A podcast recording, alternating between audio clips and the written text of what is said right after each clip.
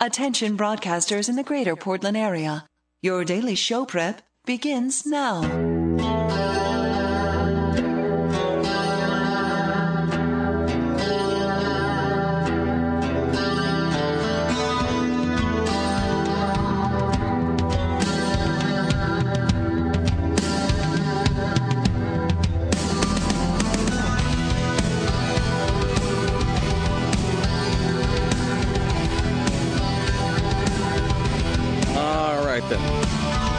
Then. It is two minutes and 15 seconds after the hour of five, and this the month of July in the year of our Lord 2009.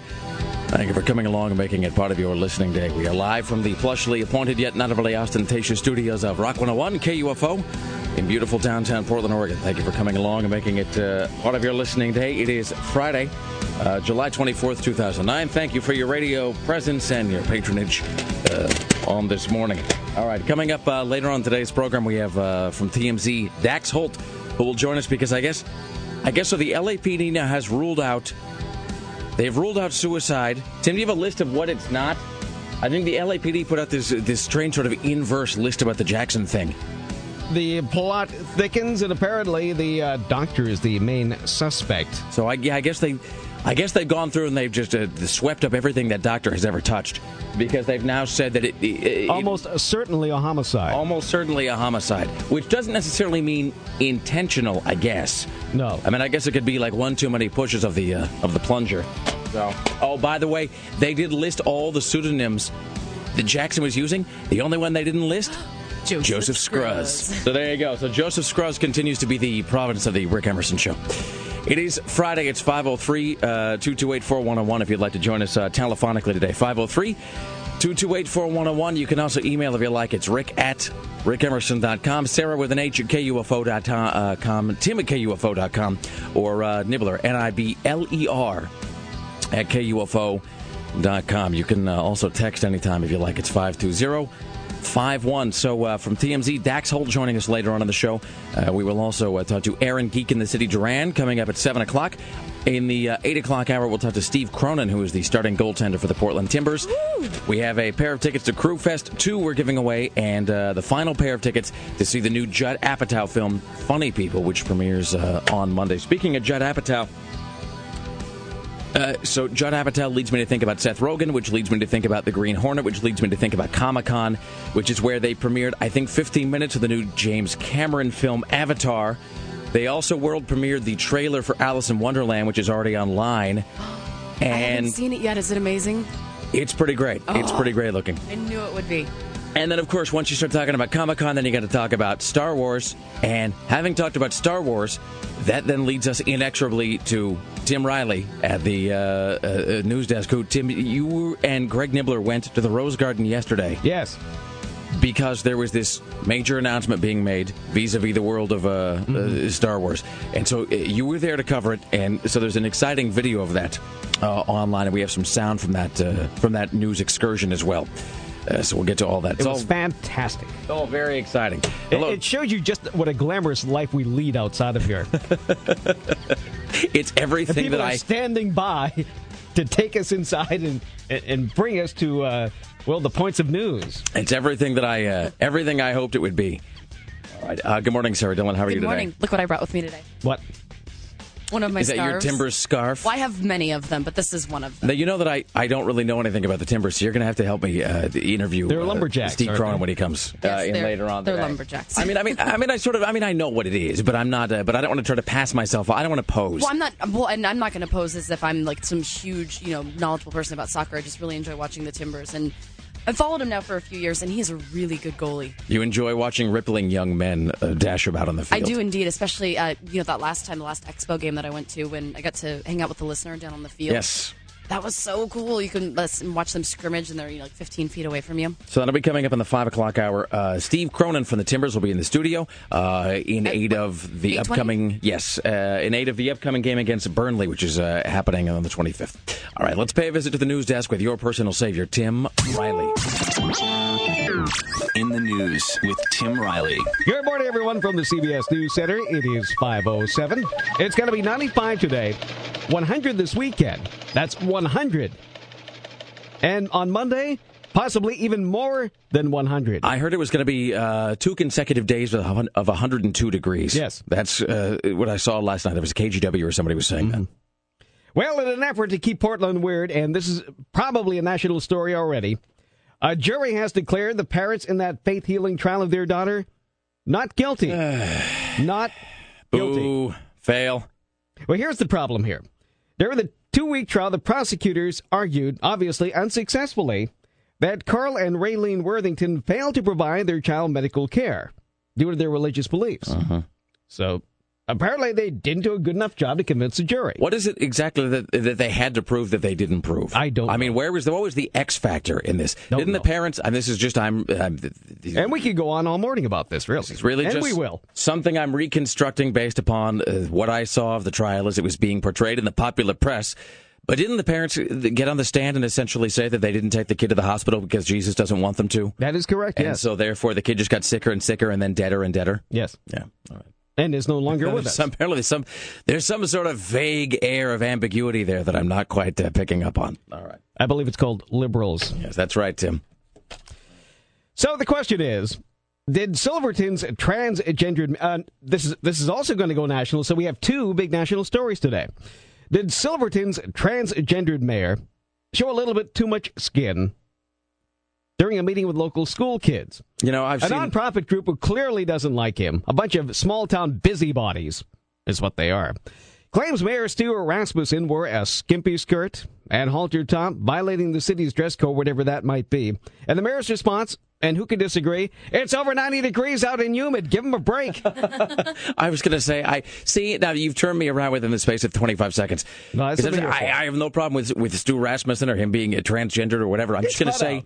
I my only point was going to be because he uh, is or at least was the ticket terror at the Silverton Theater. Mm-hmm. So I mean, I've stood in close proximity to that guy multiple times. I knew him way before he was mayor. I knew him when he was simply the guy if you uh, you know who asked if you wanted extra butter on your popcorn. Uh, so having uh, stood directly next to that guy, he doesn't really seem like the guy uh, you know, who leaps to mind when you think men who make skirts work. But you know, then again, what do I know? I mean, like to be some. I don't want to sit here be some uh, some poor man's Timothy Gunn passing judgment on the transgendered mayor of Silverton. But you know, if it's 98 degrees, cut a brother some slack. Let him wear what he wants. That's what I say. Cash for Clunkers begins today. Now, the local car dealers are hoping to cash in, and we hope they do because they spend advertising money with us. They're hoping that you'll take advantage of a $3,500 allowance for trading in a vehicle that gets 18 miles to a gallon or worse. And it gets even better. Of course, there are a lot of vehicles out there. Most vehicles, all these SUVs must get less than 18 miles a gallon. And you get 4,500 bucks for gas guzzlers getting less than 10 miles to a gallon. And there are plenty of those out there, too. Those huge pickup trucks. So here's a question. So if you're trading in a car that only gets 10 miles to the gallon, they're going to give you like three grand credit or whatever to buy a new 45 car. grand. 45. Or less than 10 For- miles to a gallon. Yeah, you're going to get like 4,500 bucks uh, toward the purchase of a new car. Mm-hmm. What happens to the car you have traded in? They squash it. Okay, so they're not going to dump it in Vancouver that. with the rest of the junk. well, it's true. It's going to be stuck on somebody's front lawn in Clackamas. Um, so they're not, in other words, they're not going to resell that to somebody. No. It's not going to end up back out on the No, road. the, the trick is to get these things off the road permanently. All right. Excellent. Fair enough. Let's do uh, one more here and then we will uh, get caught up around the corner. Well, weird things happen in New Jersey all the time. And this time, a rabbi is tangled up in the mess. The chief rabbi of the synagogue in Brooklyn is among three dozen arrested in a sweeping federal probe into money laundering and political corruption. Why should the rabbi be left out? I was trying to do this whole thing yesterday. I was trying to work on this joke. It was like uh, three rabbis, uh, Mm-hmm. a senator, and two mayors walk into a courthouse, but it didn't really come together. But this rabbi is 87 years old, so maybe he's been at it for a while. He is one of five rabbis, not just one, but five. They do it Jersey style here.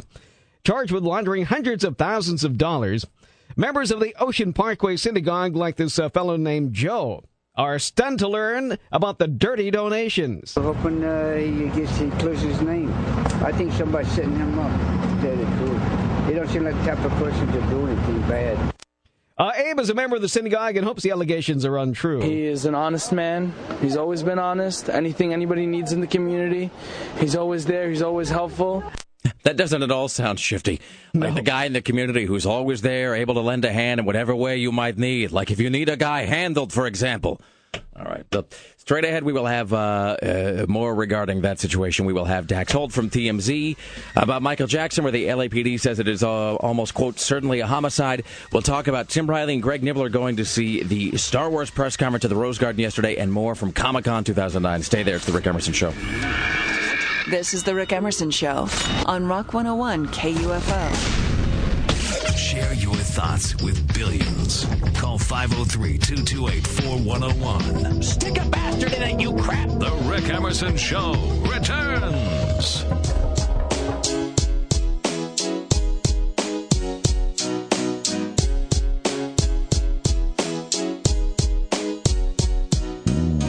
Live from beautiful downtown Portland, Oregon, it is the Rick Emerson radio program. Thank you for joining us. It is Friday. Coming up sometime before the end of the show, your uh, chance to win a pair of tickets to see Crüe Fest 2, which is happening next Tuesday. And uh, don't forget, until supplies last, you can go to uh, see our good friends at Dick Hanna Dodge, and you can pick yourself up a general admission Crüe Fest 2 ticket for just $10. Uh, we'll be giving away a, a pair of those, though, sometime today. Also, the final pair of passes to see Judd Apatow's new comedy, uh, Funny People, which premieres uh, Monday. The KUFO premiere of that is Monday. I'll be giving away a pair of those today. At the news desk, your personal savior on this Friday, Tim Riley. In the news with Tim Riley. Good morning, everyone, from the CBS News Center. It is now 524. It's going to be 95 degrees today, which is going to be much cooler than what the weekend forecast.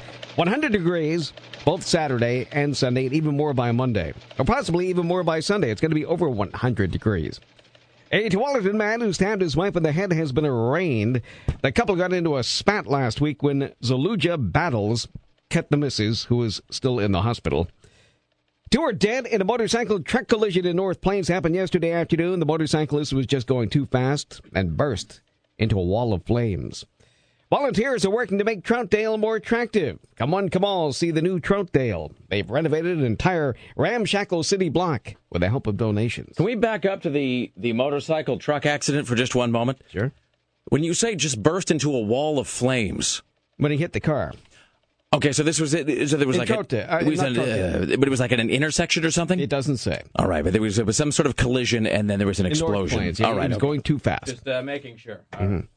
We don't have that many witnesses in North I- Plains. Otherwise, we'd have more on the story. The only thing, the only thing, the way it was, the, the way that I was, that I was hearing it in my head. Oh, like an Evel Knievel type of thing. I, Possibly, yes, I less wasn't there. successful though. I was. It sounded kind of like spontaneous combustion. It sounded like he was in that movie Time Cycle or something, and he was just as he was breaking the sound barrier. There was a lot of, you know, like as he hit as he hit 188.88 miles an hour, whatever it is that uh, Michael J. Fox has to do in the DeLorean. It was sort of a kind of a thing. Michael J. Fox was not in North Plains. Okay. Rowdy Roddy Piper is ready to rumble with the California courts. Okay, I made it through the first sentence. The 55 year old wrestler pled not guilty to DUI charges following his arrest in Hollywood earlier this month. Piper, whose real name is Roderick George Toombs, entered his plea in court.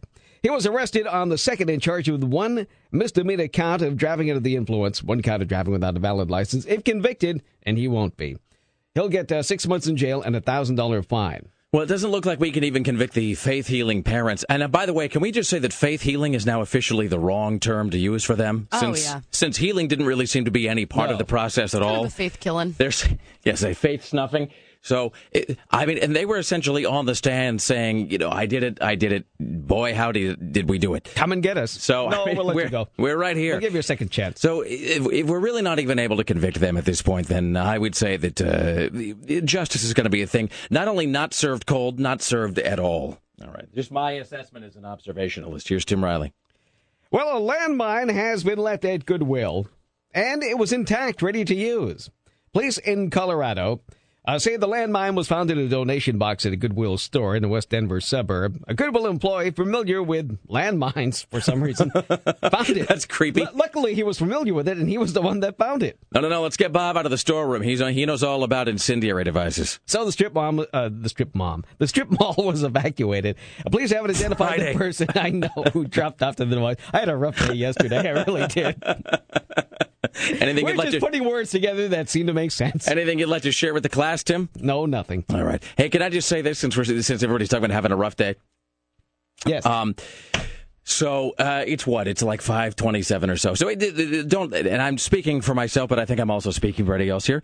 Uh, don't get us wrong. This is a great job. I don't ever complain about my job. I, I try very hard not to ever have any gripes or any sort of. I don't ever bemoan uh, the, the state of affairs that my life is in because uh, the worst day at this gig is is better than like the best day than a lot of people ever have. And I just and I and I realize that we're very lucky to do what we do what we like. But there are some weeks where you're just like, God damn, I can't wait for Friday to get here. For the love of sweet baby Jesus. And this is one of those, if only because I think I'm on the downside of the little head cold that I've been battling all week. And, uh, you know, that I'm on, I think I'm past being contagious. I'm, pa- I'm certainly not getting any worse. But I'm at that thing where I've been uh, clearing my throat and then doing that kind of occasion. You, you get that uh, thorax rattling cough every now and again. And I don't know if, if this all happens, it happens to you, but where you get that, you get that cough or where you will, um, sometimes you will go to like blow your nose or something and it's like everything in your head is connected in the most unpleasant fashion and you are convinced that you have i- i- inadvertently wrenched part of your throat loose from its moorings and it's just sort of waggling around inside. Where you're like this is have you ever i mean have you ever coughed so hard that you thought that part of your intestines were actually just going to come out? You're like that's it. I'm actually going to cough my larynx directly out of my throat so I just had one of those uh, in the uh, men's restroom about 15 minutes ago. Where just, I got like, kind of like a hacking attack all of a sudden, which is less interesting than either hack and sack or hacky sack. And so the hack, the, hacking attack was such that that I was just waiting for sections of my, uh, you know, of of my, uh, you know, of my insides to suddenly be outside.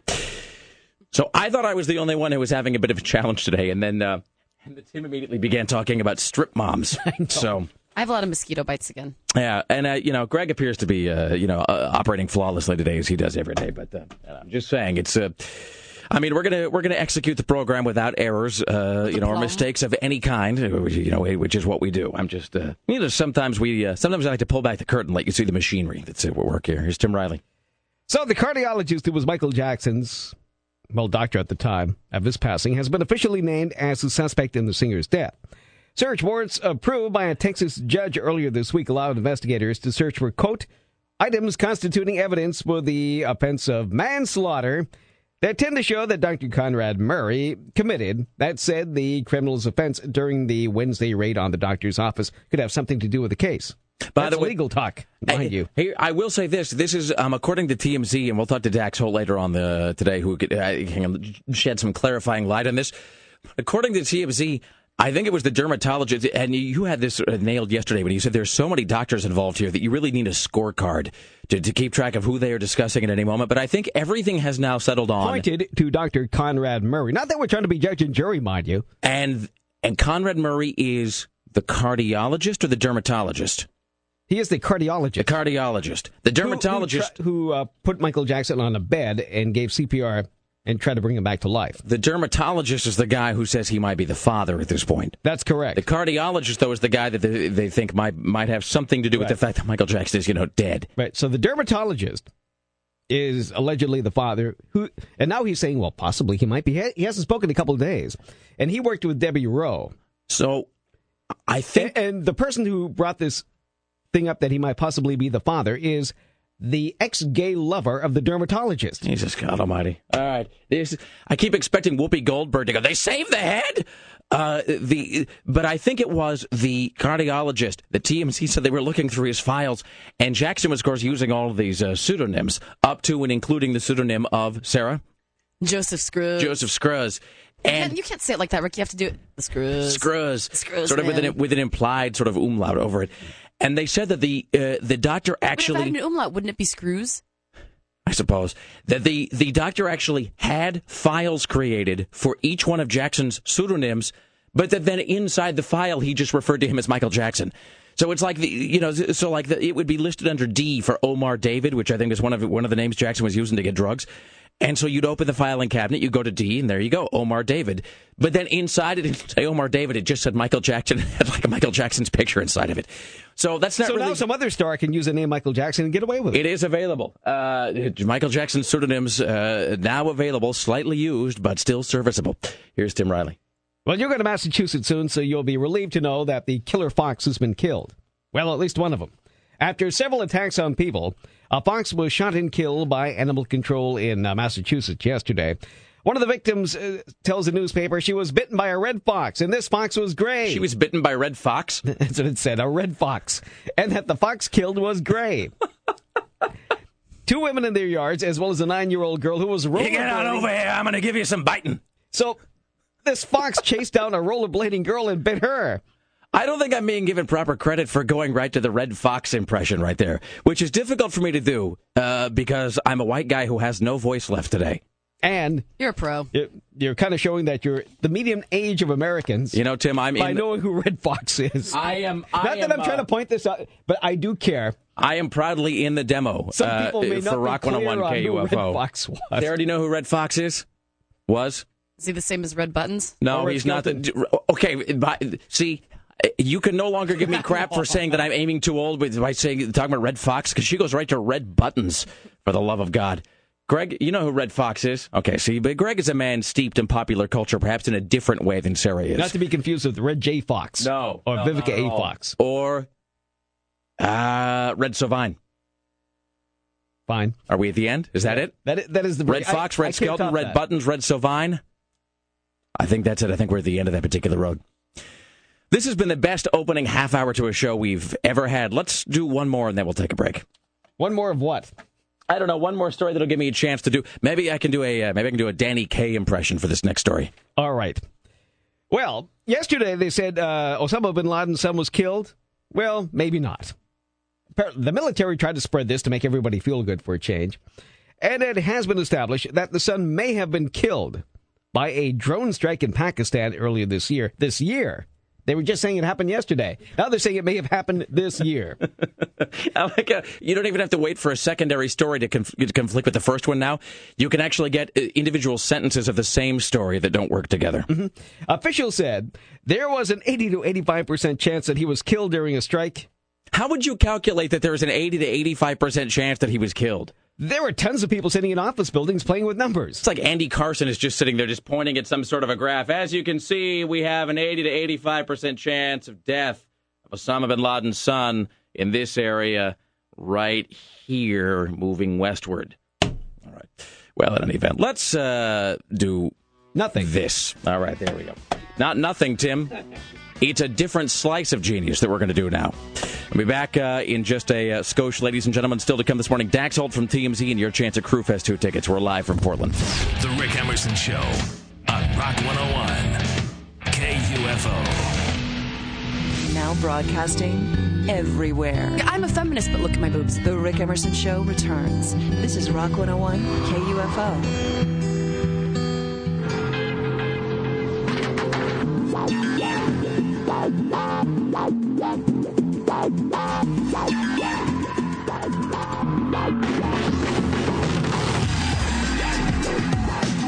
Live from beautiful downtown Portland, Oregon, it is the Rick Emerson radio program. Thank you for joining us today. It's 503 228 4101. 503 228 4101. You can also uh, text if you like. It's uh, 52051. 520 51. We've got a pair of tickets to see Crüefest 2 coming up uh, some point uh, before the end of today's program. That is next Tuesday, ladies and gentlemen. You can find out more about it at KUFO.com. Also, today, the final pair of passes to see the new Judd Apatow film, uh, Funny People, when it premieres on Monday, courtesy of KUFO. It's 503 228 4101 at the news desk. It is your personal savior, Tim Riley. In the news with Tim Riley. Hello again from the CBS News Center. It is 544 Friday morning. It's going to be 95 degrees today, and that's cool because it's going to be 100 this weekend, possibly even 105. Warmer than that by Monday. A 70-year-old pilot's recovery after a small plane crash near Washougal last night. Dr. Robert Brown was awake and speaking with rescuers after his plane clipped some trees and went down. The Portland City Council has cut a $31 million deal with the owner of the Portland Timbers to give PGE Park a makeover, keeping the soccer team in town. The owner, Merritt Paulson, will front 8 million bucks of his own money, then repay 11 million for rent and tickets. Well, if at first you don't succeed, fail, fail again. Multnomah County Sheriff Bob Skipper has failed his basic police training course for the second time. Now he's going to be the oldest police cadet in state history to head back to basic training in October. So he's what? He's 70? I think he's the guy. He's on the front of the Oregonian. That Yeah. there was a, there was a piece about him. I mean, you know, it's a school of hard knocks. You didn't have to, you know, do all this stuff way back when, and he has all this experience. All of a sudden, they they put these new, you know, rules on him. It's because of activist judges, Tim. That's all this, that's happening. You don't need all this book learning sometimes. That's right. I don't need none of that there academia. All right, here's uh, Tim Riley. And that's what happens when things go too far. Oh, by the way, speaking of, uh, I don't need uh, something or other. Did you see that? I we had this story about I don't know ten minutes ago where within two lines the story contradicted itself. I think three different times. Uh-huh. I saw this soundbite yesterday. Barack Obama saying that we were absolutely positively, without a doubt, without fail, there wasn't any if if ands or buts about it. They were going to shove the healthcare thing through by the end of August. And then about 14 seconds later, I saw a soundbite from, I'm pretty sure it was the same Barack Obama, unless it was like the Barack Obama of New Brunswick or something, where he was saying that it's okay as long as we try to get it done by December. And then I swear to God, later on last night, I saw somebody saying that as long as we got it done by the end of 2010. So we're going to talk to uh, CNN radio correspondent Lisa Desjardins about that later on. But it, I mean, by the end of the show, we might not really, we might not be planning to get health care for another 85 years or so. Here's uh, Tim Riley. I have that somewhere. We'll find that. Um, anyway, law enforcement officials tell the LA County coroner they're going to release the autopsy reports of Michael Jackson's death next week. And the cause of death was, quote, almost certainly, that's almost certainly homicide. What does that mean? That means death at the hands of someone. Now, homicide can be a little bit of a trick, uh, tricky term, though, because it doesn't necessarily mean that it was intentional, Right. or that it was uh, murder as as such. There was when I lived in Utah. Uh, I've told this story before, but there was I was there for the last time they did a firing squad execution. There's this guy John Albert Taylor uh, that they killed by firing squad in 1995, I think it would have been. Uh, anyway, and it was, I mean, it was just exactly as, as you always see depicted. They like tied the guy to a chair and put, and they put like a little tiny paper heart on you, and then the, you know, a bunch of the guys stand behind So behind firing, a. Uh, a firing squad is like uh, so like six like it's six people Like or? Nazis would do. and one person has a real bullet. Actually, you're all correct, Tim. It is just like Nazis. Also, yes, there are. I think there was eight guns, and then it's like seven of them are loaded and one isn't, or five are loaded and three aren't, or something. And But the electric chair seems so old fashioned. It I- seems early 1900s. So why don't they change it to a microwave? just well because with the microwave you don't get that uh, you don't get that thing that happened in Florida a couple years ago where they they didn't put enough water or whatever on the sponge. Or am I thinking of the Green Mile? I think I'm conflating the two. I think it happened in the Green Mile, but then it also happened in Florida, not surprisingly, where they turned on the electric chair and it just set the guy's hair on fire, and then they had to come out and they had to put him out and they had to start all over again. They had to do it like three times. Oh man. It's like there's you know, there's there's some guy with the big, you know, that big electric switch thing, like in the Far Side cartoons, where the I don't know, the contact points must be dirty. Ted, just click it back and forth a few times. But so there's the electric chair, which they use everywhere else. There's in Washington, I think they still do hanging. New Hampshire, they do hang, but they haven't done one since the 1930s. See, but in Was, they just hung somebody in Washington. I mean, it wasn't like like just a few years ago, but it was maybe in the mid '90s in Washington. They hung, Washington needs to make an example of more people. There'd be less crime. There's all kinds of foolishness going up there because people know they can get, get away with anything. So the next time somebody cuts me off in traffic, they ought to just have they ought to just be hobbled Annie Wilkes style. Um, when I was living in Washington back in like I think '93, they hung this guy Westley Allan Dodd, who had it coming. By the way, I mean I'm not I'm not really a pro capital punishment guy, but if ever there was a guy who just who really just deserved a good long painful hanging, it was Westley Allan Dodd. He was just a bastard. So there's that, and then when I moved to Utah, it's like every it's I can just make bizarre, barbaric punishments happen just by living in a place. So when I lived in Utah, they killed this guy John Albert Taylor uh, via firing squad. But much was made of the fact that if you looked at his death certificate afterward, which I think was made available to the media, unlike certificates of another kind we could mention, it actually listed the cause of death as homicide. And so all of the sort of anti-capital uh, punishment folks latched onto that as you know proof that it's murder and it's whatever. So homicide can be a little bit of a broad and misleading term, but but I you know even if the doctor just gave Jackson like two or three you know too many pumps of Demerol or whatever it is. I mean that certainly counts as homicide since you know that's uh, it's another guy uh, either advertently or inadvertently causing you to be all uh, dead and whatnot. Here's Tim Riley. So we'll find out what happens. Uh, as TMZ has reported for weeks, they claim the LAPD has treated Jackson's death as a homicide. They also served multiple criminal search warrants, most recently on Dr. Conrad Murray's Houston medical office. So he's the guy at the top of their list. So we'll find out what happens with him. We've got somebody here. This is here's the uh, the breadth and depth of the uh, KUFO audience. So uh, this text message says, You want health care? Get a job. um, so Lou Dobbs apparently has figured out how to mash his uh, beefy little hands into a cell phone. Also, this uh, we've got Sean who wants to quote correct me on execution methods. Who wants to be corrected on execution methods? Sarah? Okay. Tim? Sure, why not? All right, okay, there you go. Two out of three. Hello, Sean. You're on the Rick Emerson show. How can I help you? Hello, Rick, Sarah, Tim. Hello. What's Hello. up, sir? I knew, I knew that'd be right up your alley. Some uh, execution talk. Uh, when they do firing squad, they do probably, it's probably you know five to six people, and then one of them will have a blank just so that like they don't have the burden of them actually being the person that killed the guy. Does it occur to you that maybe you ought not volunteer to shoot a guy in the head uh, or anywhere else if you don't want to be quote burdened by it, especially if you know that there's a five in six chance that you will be the guy who uh, who's doing the uh, the killing? I think back in the day, I don't think that some of that stuff was voluntary. Uh, that's well, that's probably a fair point. That's you were probably conscripted to to do that kind of thing back then. All right, that's a, no, that that makes sense. I can accept that. And the uh, the dry sponge thing that was from my Green Mile. Okay, so I'm confusing an actual guy in Florida with the strange case of John Coffey, as serialized by Stephen King. But there there was a case where a guy was electrocuted and he still lived, so he they had to electrocute him again like a couple days later. If you Awesome. beat electric uh, electrocution, they should totally just. No, I guess people deserve it if they do it, but I'm like, maybe they should just get another shot. Well, I always heard, and see, this might be an urban legend. I always heard that if you somehow, if you inexplicably survived uh, the state's, uh, it, I was going to say good faith attempt, but that seems like the wrong way to put it. But you know, like if the state gives it their all to kill you, like they shoot you a whole bunch of times, you just don't die. That you sort of that you got to pass, that you basically get to walk, but it, you know, but that seems like it can't possibly be true. Yeah. Especially because, as you said, I think there's been at least one case where they gave a guy the juice and he lived, and so they they were like, well, we'll come back and we'll try to get the day after tomorrow. Rest up, we'll be back. So, all right, thank you, sir. One more thing. Yes, sir. Oh, bastard. Oh, I have something for you. Yes. It is true that Obama says it's okay if the health care bill isn't passed until the fall. We have a sound from we the. just heard today that, well, we may not be able to get the bill out of the Senate by the end of August or the beginning of August. That's okay.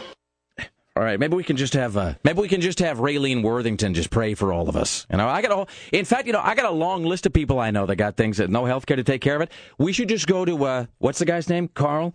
We should just go hang out at Carl and Raylene Worthington's house and have them get their prey on. Uh, you know, for uh, you know for everybody else we know. In fact, if we could find maybe their phone number, some contact information. Then I'm just saying because they apparently do have a. Uh, Well, we'll have to find their people. they have a direct line to God. Uh, uh, I mean, as as I'm to understand it. So maybe we could be harnessing some of their, uh, you know, some of some some of their Jesus power. I think to, that's uh, to heal others. I'm not. Don't don't send me. Don't send me their phone number. I retract that. I'm re- I'm withdrawing and redacting that. Please don't send me that information because if you do, I'm going to have to do something awful with it. Nobody wants that. I mean, I do want that, but I shouldn't do it. This is a thing where I should. I should not obey my own baser impulses. Here's Tim Riley. That is kind of strange. So I, I'm I have like mounds and mounds of Michael Jackson stories here. Well, why don't you take a, a moment? We'll get caught up on that. We'll sort through the Jackson stuff. Coming up next hour, CNN radio correspondent Lisa Desjardins will join us at uh, 625. Aaron Duran will have the Weekend Geek at 7. Dax Holt from TMZ at uh, 8 a.m. And coming up uh, at 8.20 this morning, Steve Cronin, who is the starting goaltender for the Portland Timbers. The Rick Emerson Show continues next, live from Portland, Oregon. This is the Rick Emerson Show on Rock 101 KUFO. KUFO. KUFO! Pop, pop, pop! Portland.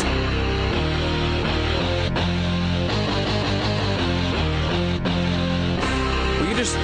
Were you just doing a commercial there, or was that something you were actually saying? No, seriously. All right, Sarah just said the following. Let's see if we can replicate that moment. By the way, you're listening to the Rick Emerson radio program. It is 503 228 4101. We're live from beautiful downtown Portland, Oregon, here on Rock 101 KUFO. All right. I, I guess I have to set this up. So I have, we won't have time to go through the whole thing, but I have this article from Wired Magazine, which is really one of the finest publications on earth. And it is called 100 things your kids may never know about. This is by Nathan Barry. We're not going to go through through all of 100 It- because some of them are very obscure, and also we've got we've got all this Michael Jackson news to get to.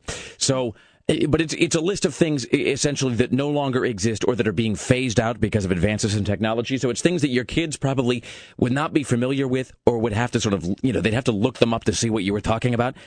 And so, for the first one, for example, is um, inserting a VHS tape into a VCR to watch a movie or to record something. And you know, here's the thing: you look back, I mean, it- it- it- what savages we were having to use a VHS tape. I don't even know I don't know how I got anything watched. I still watch VHS. Yeah, but the, and the, you don't record things on your VCR, do you? No, but I have a friend who does. See, and I the, the fact that I remember when it was a great advancement that you could watch one thing on your VCR while you were recording something. You know, uh, in other words, you couldn't watch back a videotape, but you could watch one channel live while recording another channel onto your VHS tape. Which I mean, that seemed like a staggering innovation at the time. Um, but you know, in the era of you know TiVo and DVR, I mean, I it, it is it is unfathomable to me that I was ever able to get any amount of cultural literacy uh, going in my life. You know, with that as the technology. Uh, let's see the next thing. Uh, 100 things your kids may never know about. Number two, Super 8 movies. I barely remember Super 8 movies. Tim undoubtedly does. I don't remember them at all. Because Tim was probably a cinephile early on, and we didn't, uh, we never had access to anything. We had a neighbor who had a Super 8 camera, but I think for reasons of finance more than anything else, we didn't have Super 8 uh, cameras, but we had, but man, I knew people that had them, and they would have these big, these you know these uh, big boxes full of little film canisters. Yep. and they were like they were like miniaturized versions of those huge film spools that you'll see up in a projection booth or something. And that's like what the family used to make home movies right? We made a superman movie. Did you? Yes. My cousin who looked a lot like me we were, we were supposed to be superman twins Excellent. Was this kind uh, of amazing? Filmed in and around your uh, your home yeah, of Nashua? Fil- it was filmed on location, and we tried to sync up the sound with a cassette recorder, but it did not work out well. We tried it on numerous occasions. Please tell me it still exists. I don't know where it is. All right. If you uh, if you find it, you are legally required to bring it in so that we can view it. Uh, that was my first attempt at filmmaking. And then I'm and I'll skip ahead to the next page. So this has uh, let's see, this is uh, number thirty seven, using an encyclopedia. And then Sarah used the following phrase. Sarah said. I couldn't get anything done on my homework without my encyclopedia, which my sounded for all the world. Britannicas. Your, sorry, your Encyclopedia Britannica. Did you actually have a full set of Encyclopedia we had a full Britannicas? set of Encyclopedia Britannicas, and then we also had um, some like extra sets that like you know ones about like animals and about math, like uh, just the different. Some of them you know had uh, they're more specialized. So, so there was like a regular A through Z, and then they because it was before the you... time of the internet. So I mean, so I, that's the way I got my information. Like if it wasn't in my school book, then I could go to my Encyclopedia Britannica and look it up. Wow. So uh, I know they're having difficulty reaching the new generation, so clearly they need the marketing power of Sarah Dillon. And then they would they would sell you then standalone volumes. Mm-hmm. That was just like world history or yeah, politics or something. things, yeah. Fascinating. So did you have to buy the encyclopedias all at once, or did they sell them to you like one at a time, like on the installment plan? You had something? to get them one at a time. Well, at least we did because it'd be like one encyclopedia would be like A B, and the next one would be you know C D. Would they sell you the pointless volume first, like Q or something? Mm, yeah. Well, some of them X? would be standalone. Some would be like A B, and then C D, and then there'd be like E, and then you know they'd be paired up again. What was the longest uh, volume of the encyclopedia? I think it was WXYZ. Yes. Really? Okay, because they put all four letters into one. Yeah. All right. So, well, I I have to say, how, first of all, how much was a set of Encyclopedia Britannicas it was pretty to buy? expensive. I remember. There was also uh, the, the big supermarket buys. There was a different encyclopedia every week with a fifty dollar purchase. It's and sort you of could a buy uh, one for five bucks, but it wasn't like it like was the like Kroger Funk, it was brand? like Funk and Wagnall's encyclopedia or the Columbia encyclopedia. Funkin' Wagnalls, by the way, which really only exists so Carson can make fun of it. Mm-hmm. Uh, if you watch, I was God, I was just watching one of my uh, the, the Carson best of DVDs a couple weeks ago, and he was doing the the you know the stored in a mayonnaise jar in Funkin' Wagnalls front porch and etc.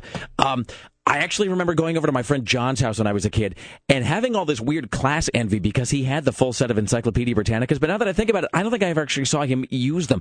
I think that was the thing where parents had them in the house and they were under the somehow the illusion that just possessing them was enough that your kid through osmosis would become smarter. It'd suck up the knowledge. But it's like if your kid isn't inclined to open a book, your kid's not inclined to open an encyclopedia. So, how much would it, would a set of those cost? Like right off the sh- if you were if the, the encyclopedia guy, first of all, was it a guy? Was there a guy who came to your house to sell you encyclopedias? Yes, and it was always a school teacher that had the local franchise. Really, and he was and he was sort of a, a bespectacled young Yes, lad who would come exactly. and. or an older fellow. Are, are you curious about the world of learning? Do you wish for your child to be accepted at Academy this fall? Right. And then they would pitch you the whole set. If you just said, my kid's a lunk and I'm going to do whatever it takes to try to smartify him a little bit, sell me everything you got. How much would it cost to buy a full set of Encyclopedia Britannicas? I'm looking at this right now, and currently, right now, to buy a full set, Currently. Let's. I bet you could haggle them down Take- now. I don't know that that price is very fixed. take a guess. How much do you think it is? You're talking in two thousand nine dollars? In 2009, a full set of Encyclopedia Britannicas. Is it just like half an hour of chat? Do I just have to pretend to? Do I have to just listen to them uh, uh, talk for a while? Um, A full set of Encyclopedia Britannicas in 2009 probably costs. I'm okay. We should all guess. Tim and Greg and I should all guess, and then whoever is the closest without going over, like showdown style, will be the victor. My guess will be three hundred and fifty dollars. Oh no, Tim. I would say it's more like the thousands. What is your what is uh, what is your guess? We need a, an actual dollar figure here. A brand new set of Encyclopedia Britannicas, the full set in 2009 today. At least 2500. Okay, so I'm saying 350, 2500. Uh, Greg's guess is $1200. Sarah? It is four hundred and thirty dollars. Oh, wow, that is cheap. All right, so that is. Uh, uh, they must have gone to. I I remember being. I remember them being ridiculously expensive. Like, yeah, they were really expensive back because my parents did it in like payment plans. Where we'd be like, because they couldn't buy the whole week thing we at got once. C and D. and so, I mean, if you were, so if they were paying like five hundred bucks, and that would have been like fifteen years ago. I mean, that, you know, that's probably the equivalent of a thousand or fifteen hundred dollars Mm-hmm. now. So, so I was the closest without going over, but I was still way off. Greg was actually the, the closest in terms of in terms of actual dollars. Yeah. Would you say it's five hundred? yeah, like almost five hundred. They, they 500, must so- have gone down. Okay, so I guess so. I guess I was not that far off, but actually, I but I was deliberately bidding very low uh, because I figured they had to have cut the price. Here's the thing, you know, the other thing the kids will not remember. I can already tell we're going to be able to milk this for hours of entertainment. Spats. Button shoes, um, snap brim hats. The uh, this this list of things your kids won't know. So you were saying the Encyclopedia Britannica, but you know technology moves so fast. It, kids now will probably not know what Encarta is. My, my cousin, who was a history teacher, told us never to buy encyclopedias because the knowledge of the world doubles every five years. See, and that was my other thing. Uh, Am I? And I bet that Sarah is this way too. Uh, Sarah and I share a lot of crazy. There's a, we have a whole lot of areas of overlap in terms of our mental deficiencies and breakdowns. Does it bug you when you are reading something that purports to be a reference book and it's outdated? Yes. And it's like from two years ago? Oh, yes. Rick Steves, Europe 2004. You're like, I can't use it. that it. I have to buy every t- every um, year I go to New York. I have to buy a new travel book because I can't use one Yep, from last year because so I have so I have a ton of them sitting on my shelf because I can't use one from the previous year. E- Even if nothing has changed, Mm-hmm. even if everything is fundamentally the same, I cannot use a reference book. It makes my skin itch just to think about using a reference book that it has factually outdated information or that just has the wrong year. You're totally right about that. I always go to TripAdvisor.com. No, see, but that's see, so that's the thing. That is that's another thing that you don't really have to worry about. I mean, if you're going to buy like a uh, you know like an actual book, like a, a paper book that you Let's carry along USA with you, USA, or let's go to London. Exactly. One of the, you know, you're gonna. What was this? Well, it's Croatia on 15 Zirknon today or something. You're going to carry that with you. I have to have the one from 2009 because if I have the one from 2006, I, I just feel like I feel incomplete. Some. I feel like the. I well, feel, it be, may, may be run by a military junta, and y- well, you don't that's know true. Especially depending on where you're going in the world, there might be. And I am always under the uh, assumption It's that like some, the presidential palace is just a black smoldering hole somewhere. Some crucial bit of information that I will need, and I'm going to be held down by leftist guerrillas, uh, you know, under heavy sniper fire, and I'm going to turn to page 73 about like emergency numbers to call if you and your family are being held for, you know, for ransom, and the number will go to just like a dial tone because it will have changed or something. so I always have to have the brand new reference book. I'm- Every year I have to buy. Um, there's this uh, book called Not for Tourists, Right. which is like the best book about New York, and I have like five of them now because I have to buy one because I can't use the previous year's one because I just it, it's torn to shreds by the end of the trip, and plus it is outdated. all right, see, so I'm glad I'm not alone there because that's a thing that I. uh, And that- you want to keep your passport updated too. yeah, I'm Don't I'm it slide. absolutely compulsive about all that You never stuff. know when you're going to have to run. That's right. That's right. All right. Uh, it's 503 228 4101. When we return, we'll talk to CNN radio correspondent Lisa Desjardins. I will guarantee freaking to you she had a set of encyclopedias as a kid. I bet she still does. Probably now. Yeah. uh, She's probably updated that uh, within the last month or so. Uh, later on this morning, we'll talk to Aaron Duran about the Week in Geek, and Dax Holt will give us the word from TMZ. You stay right The there. Rick Emerson Show on Rock 101 KUFO. Share your thoughts. We'd like to glean it from your brain, your tasty, tasty brain. The Rick Emerson Show returns. It's really hard to think today. This is Rock 101 KUFO.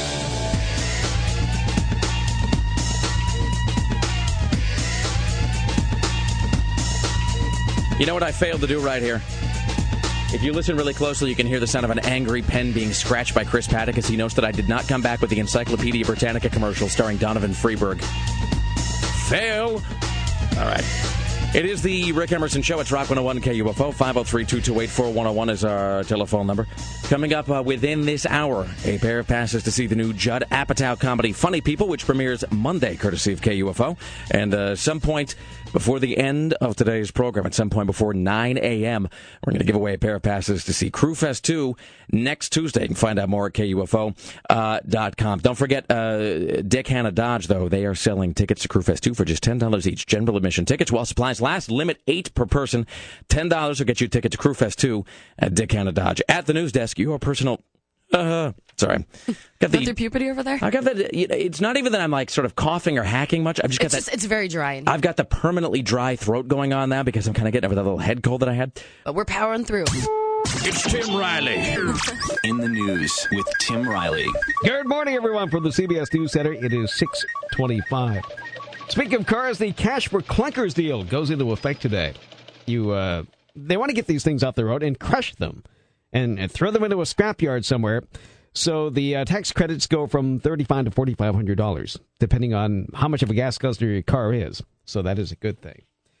Uh, you know who we're not going to have to kick around anymore after Sunday is Sarah Palin. She is officially done as the governor of Alaska. Well, we won't be able to kick her around uh, as regards being the governor of Alaska. There'll be lots of other things for which we can kick her because didn't the, didn't that ethics probe come back positive? Yes. Didn't the uh, the, the the DA um, the DA uh, looked at the stick and it said plus, which means that there's. So I think they're going to uh, try to nail her on this business of raising funds. See if I get this right. They have found her uh, not guilty, but I think they have said that there's reason to believe uh, that she has a, a, legal ethics problem. In other words, not just sort of a generalized she's not a very nice person problem, but an actual she may have violated the law problem because she was using her position, uh, position as governor to raise money to fight to stem the costs that came from the legal ethics investigation in the first place. I think it's a whole yeah. weird cyclical oh, thing. Oh, the irony! It's all very strange. Uh, anyway, so but which the may or may not have expedited her uh, exit from that office. Uh, this is kind of sad. A road trip by four Canadian teens turned tragic when the car they were riding smashed into a tree at high speed, killing two and leaving other uh, two others in critical condition. Uh, these kids are all from Calgary. They graduated from high school, and everybody takes a big road trip. We all have. They had visited Phoenix, uh, San Diego, and were on their way back mm. to Seattle. So. Did you go on your uh, high school road trip? No, no, I did not. That happened to my friend's uh, sister in college. They all, are all driving to Disneyland, and mm-hmm. um, one of the girls fell asleep at the wheel. When does the well, see, now I feel like I can't weigh in because it's just like one buzzkill after I know, another. Sorry. Mine wasn't, tra- mine wasn't tragic. I went to Nova Scotia and New Brunswick. I went to Magnetic Hill and Reversing Falls. I went to Hawaii. And you? I, I don't under, I, I went to Pasco. I, I never. I was going to say I don't really know what a what a high school what a graduation road trip is. I don't mean to sound like I'm out of the cultural loop. But you pick a place you really want to go to to get away from everyone you know, at least for a week or so. My answer was anywhere but my hometown. That was really my answer, and for any length of time, it didn't matter. Here's my high school road trip. I moved to Spokane. That's it. I moved to Spokane and I got a job. That is some distance. That's is this a thing you take after you graduate, but before right. you go to college? Mm-hmm. Correct. Correct. All right. It's like the celebration of high school right. gone. And right. so we're declaring your independence. You and your uh, you and your pleasantly diverse group of friends get into a car and you travel across the country and well, you it, have coming of age adventures. As pleasantly diverse, we were all white back then. I meant now, Tim. Oh. They uh, now that uh, now that we're in a the, we have the changing modern demographics now, but back then. Now, you and your be- your your United Colors of Benetton friends. Right. Uh, you might have seen them on sitcoms, but you didn't see them in person. so we went to New Brunswick. What is in, Nova Scotia? What's in New Brunswick? Is that, do you go crabbing or something? Magnetic I don't hill. Know. You go to the bottom of this hill, put your car in neutral, and your car mysteriously is pulled up this hill. Right. And then you go to Reversing Falls, in uh, Halifax. Is this what uh, uh, passes for entertainment in New England? Things going the opposite direction from which from the direction they usually go. You know that sounds kind right. of awesome. I guess it does. All right, let's. And, and it's Canada. Let's welcome now to the Rick Emerson Show. From the Hill, CNN radio correspondent to the Stars, Lisa Desjardins. Hello there, Lisa. How are you? And hello. All right, can you hear me in the back? you. Hi. All right. Hi there. I think that may have been on our end. I think we had the, uh, there was a button that was uh, supposed to be depressed that wasn't. Hey, let me uh, ask you this. Did you go on a, uh, a senior graduation road trip? Um, we did. We did go to the. We went to the beach. I don't think it really counts as a road trip. I mean, was it was this for multiple uh, weeks? Was this for a day? Was this for several days? For like like a week, and sadly, I um I had bronchitis and was on. Um, uh, you know, medicine for that, and I can't think, and antibiotics, and I laid out on the beach 40 minutes the first day, second degree sunburn, went to the emergency room. Worst graduation trip ever. Yeah, yeah, it was it was really. So I was I slept standing up the whole week. It was pretty funny. So you're on so you're on antibiotics, which means you can't think. Also means you can't drink uh, because I think that alcohol and antibiotic. Not that you would have done that anyway, because I'm sure you would tr- treat your body as a temple of Jesus. No, but we were just too nerdy to drink in high school. can you get me one of those? It, it, and if you did drink, it would be it would sarsaparilla. be. Uh, well, so you know, I was gonna I was gonna say that it, in the event that you had uh, attempted to imbibe alcohol uh, during your late teens or perhaps early 20s, it probably would have been something from Bartles and James as well, because that's how you did it. Uh, That's true. In my in my college days, that was my yeah. The Bartles and James was like a first like whoo. Bartles and James or California Coolers, which I believe they do not sell at this point in time. I think that's Oh, a. Uh, I did- all about that. That's are- right. hey, Sarah, do they still sell wine coolers? Oh yeah. Is that a thing that, that that's like still on the market? Farm and Well, no, no, no. That's just actual. Well, I mean, I was going to say that's actual wine. It's not really wine, but you know, yeah, like they a- sell the ones with like the little paper top. yeah, it looks like a little Löwenbräu thing with like a little foil on top or something. Yeah, I never drink them, but No, they, they well, because uh, I mean, uh, you know, and they're very girly. I mean, that is the very girly, and I think for I think the first time that I was ever at a party in high school where there was alcohol being served and parents weren't in attendance. I think that may have actually been the first ever like illicit alcohol beverage that I drank in its entirety was a Bartles and James wine cooler, which is one of those things you look like you never realized at the time, or I didn't anyway, exactly how feminine those things really are. It's like drinking a Zima, basically. I mean, there's just no.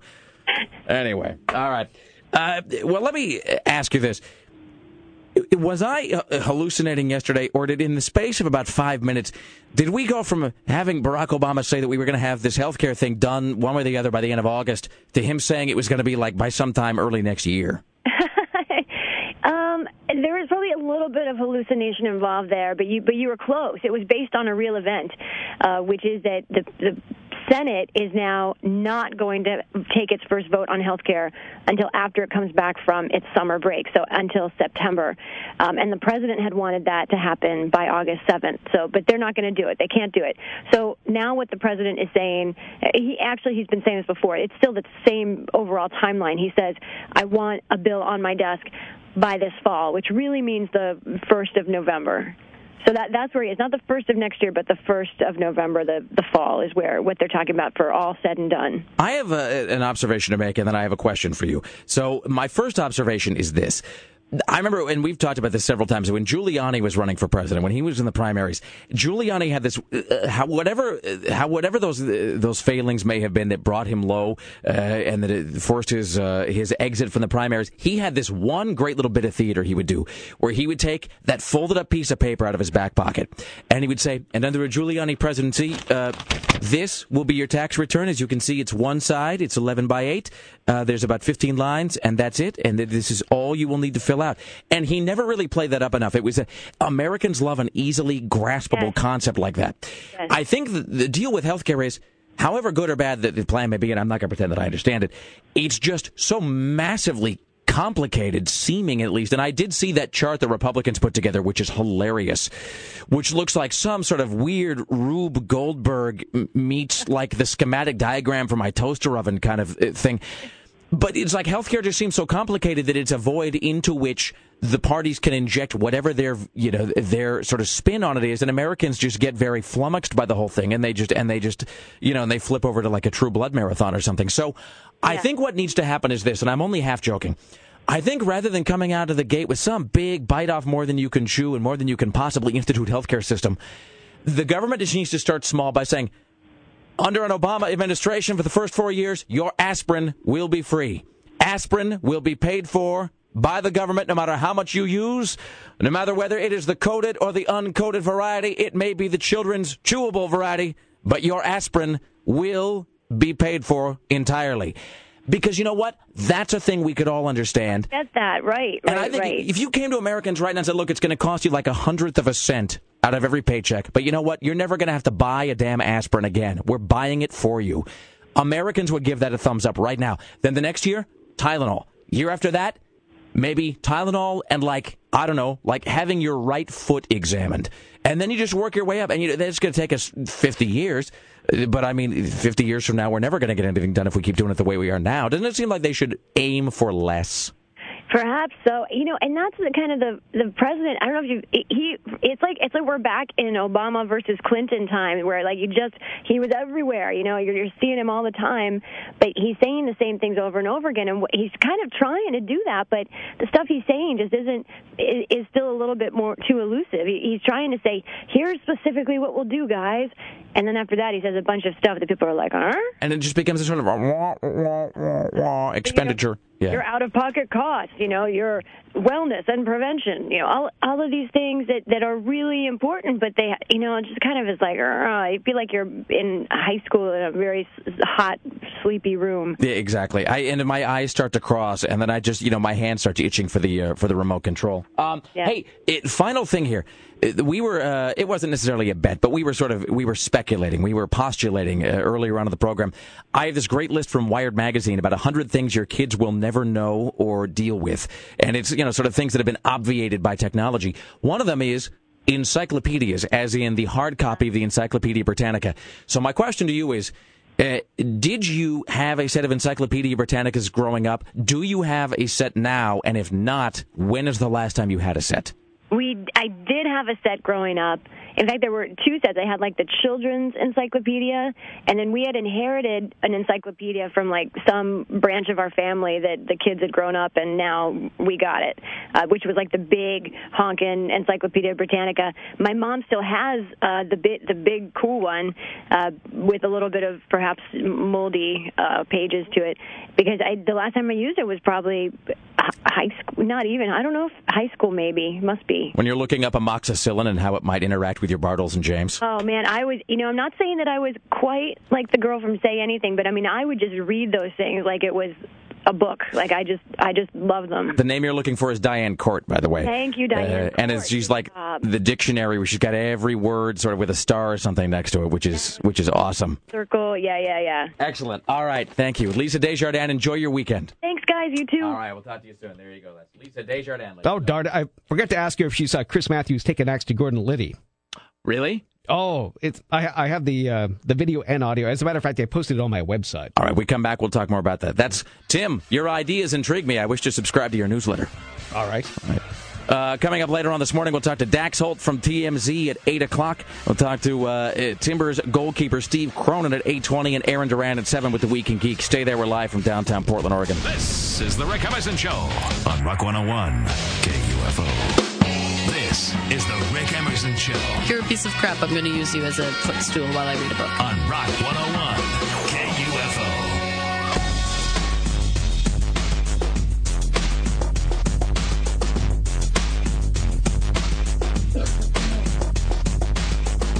Live from beautiful downtown Portland, Oregon. It is the Rick Emerson radio program. Thank you for joining us. It's Friday. It's 503 228 4101. Coming up at the top of the hour, we'll talk to Aaron Geek in the city, Duran. He'll have the Week in Geek for us, including a look at Comic Con 2009, which is underway as we speak. Uh, at 8 a.m. this morning, Dax Holt from TMZ will give us the latest on Michael Jackson. At 8.20, Steve Cronin, who is the uh, goalkeeper for the Portland Timbers, will be in the studio with us. This at the news desk is. What? What? Aren't you going to do the contest here? Oh, thank you, Sarah Dillon. No problem, Rick Emerson. Well remembered. I'm sorry. It's uh, my head is all filled with. Uh, my head's just filled with sort of a tasty cream uh, filling. today. Ew.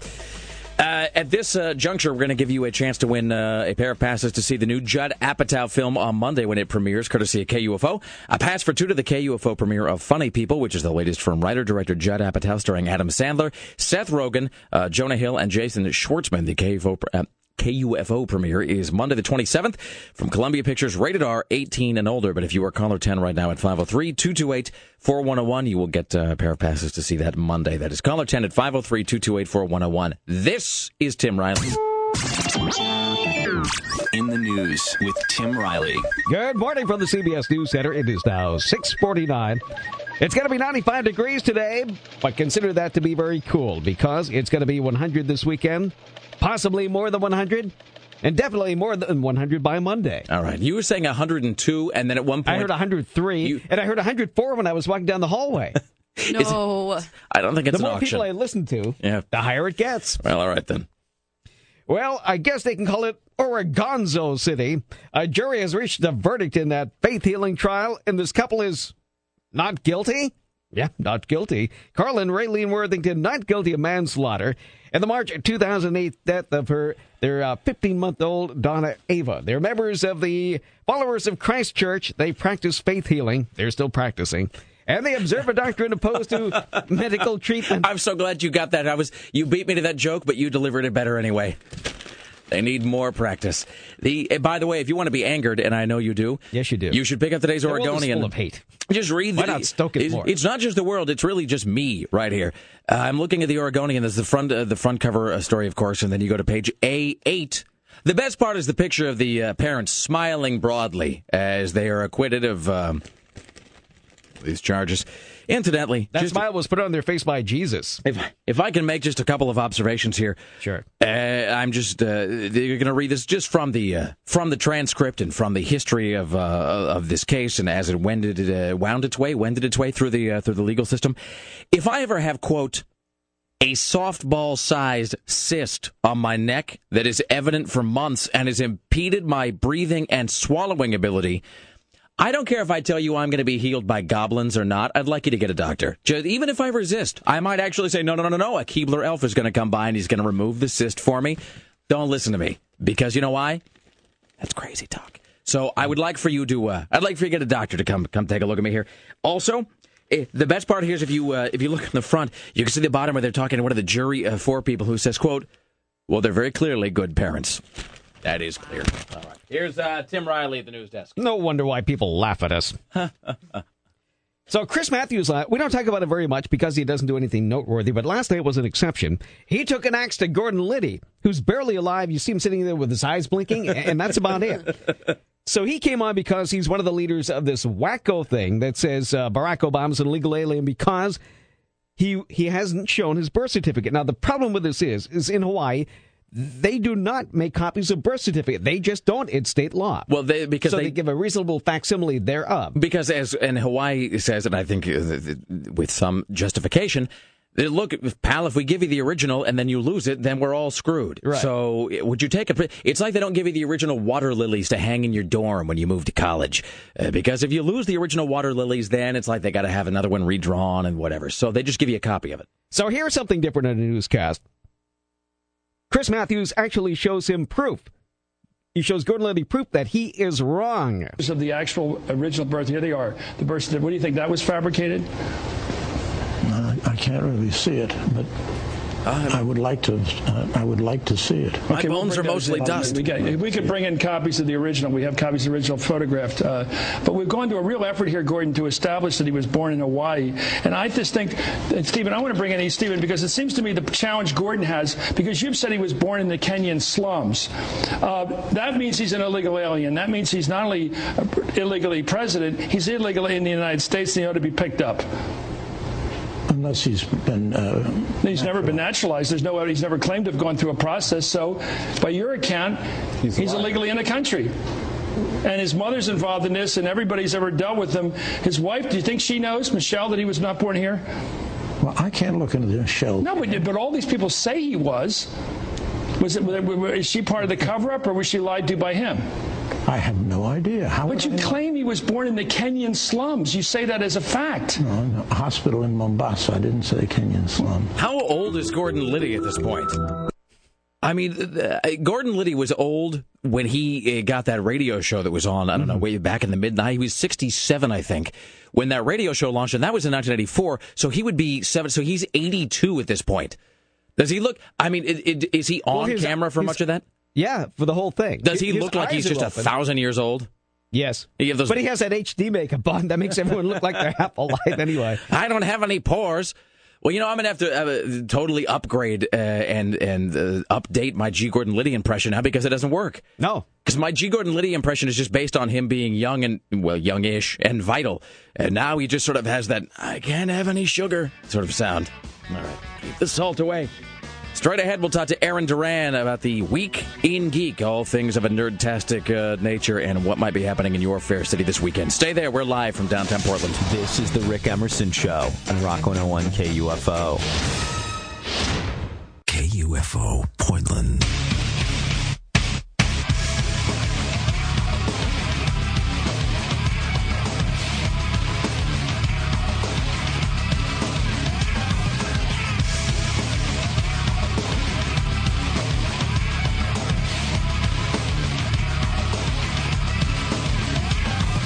Live from beautiful downtown Portland, Oregon, it is the Rick Emerson radio program. Thank you for joining us today.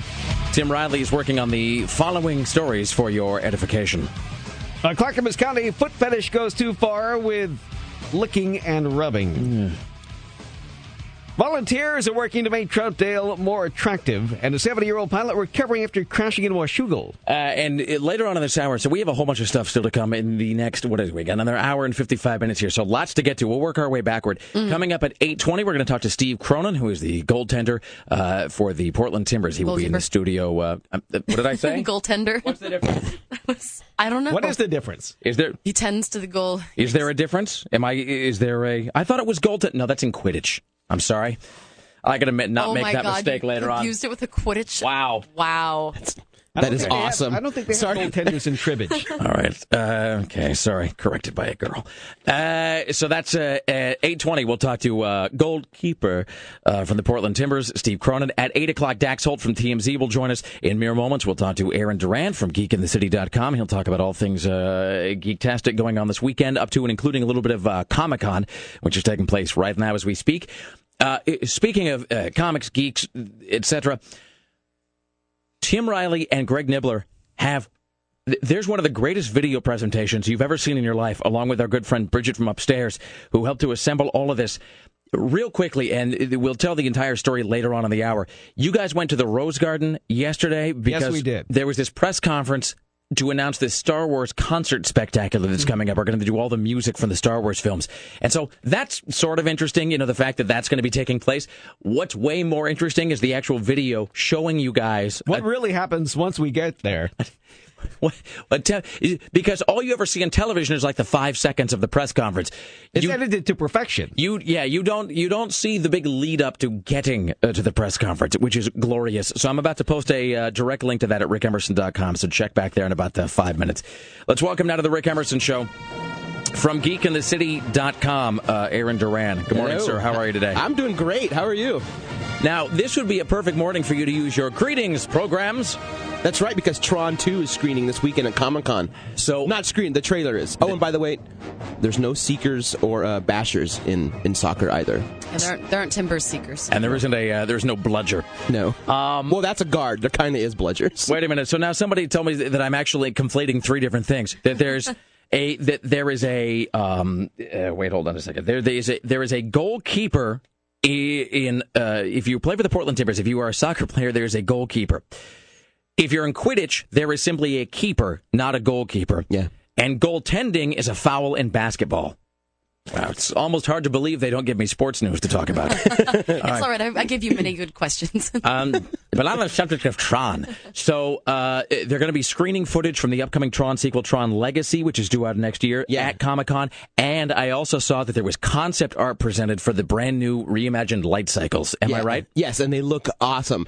Uh, Disney's kind of following the old Dark Knight viral stuff by showing all the uh, all these hints that Flynn lives.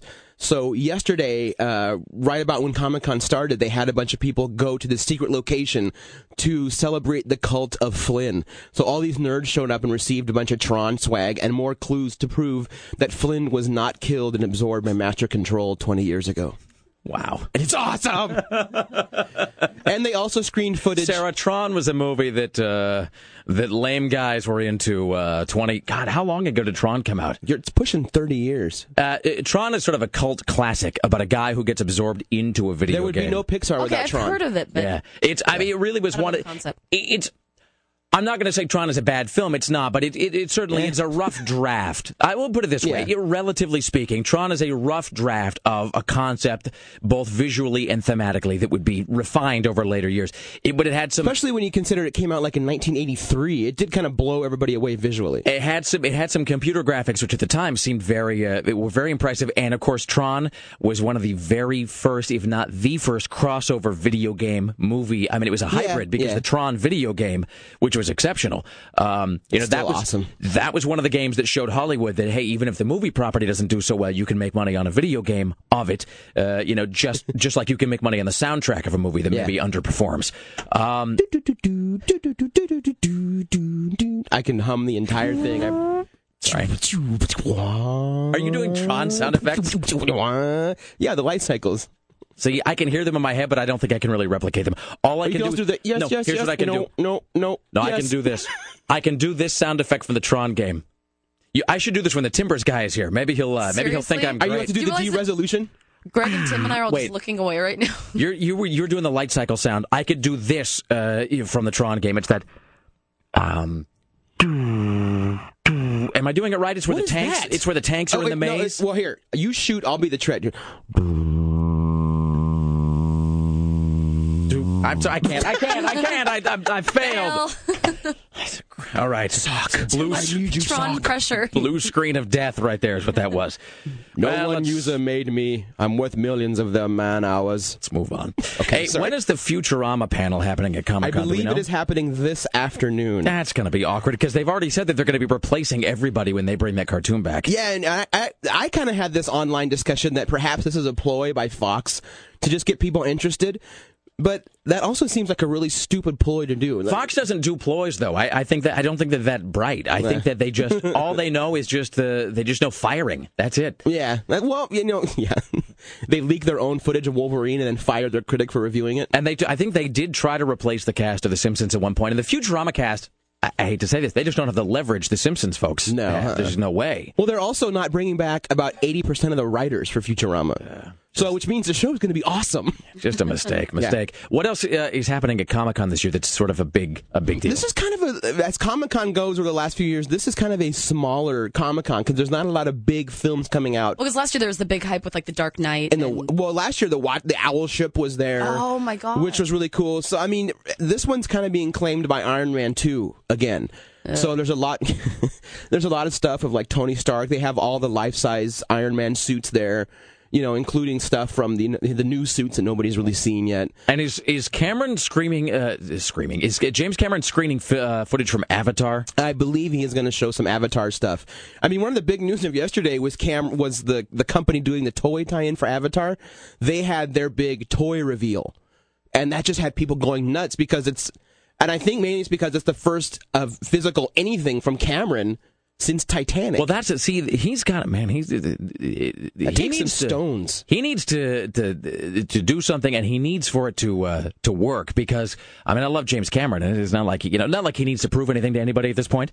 I mean, you know, the, I mean, the, you know, the guy did Aliens, and then he did The Abyss, and he did T two, and he did Titanic, and Yeah. he's refined all kinds of technologies. But he hasn't directed a movie since 1997. I mean, it's over a decade since not he actually like documentaries and stuff. yeah, I mean, I mean, he did Ghosts of the Abyss, but I mean, he hasn't really done an actual full-on scripted movie in over a decade. So that's a thing where he needs to get back at it, or he's going to start to look like Lucas. Yeah, although the footage that critics have seen of Avatar say that it is just the most beautiful footage they have ever seen in their life. So Awesome.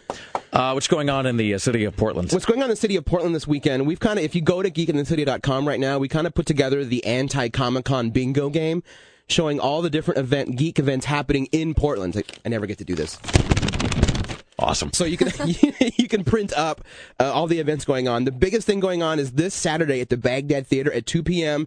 is the one and only screening of the Archives of the Fantastic. Tick, tick. Fail. Please to explain. Archives of the Fantastic. it is a um, uh, it's a small independent film shot by the Alter Ego Society, which is the group that dresses up as superheroes and villains and does pub crawls and charity events all over town. This is it's three dollars at the Baghdad this Saturday at two p.m. and the benefits all go to Pair. Uh, which is a uh, charity that helps homeless youth kind of get off the street and you know find some find some skills and get them back you know within society. So it's a really great cause.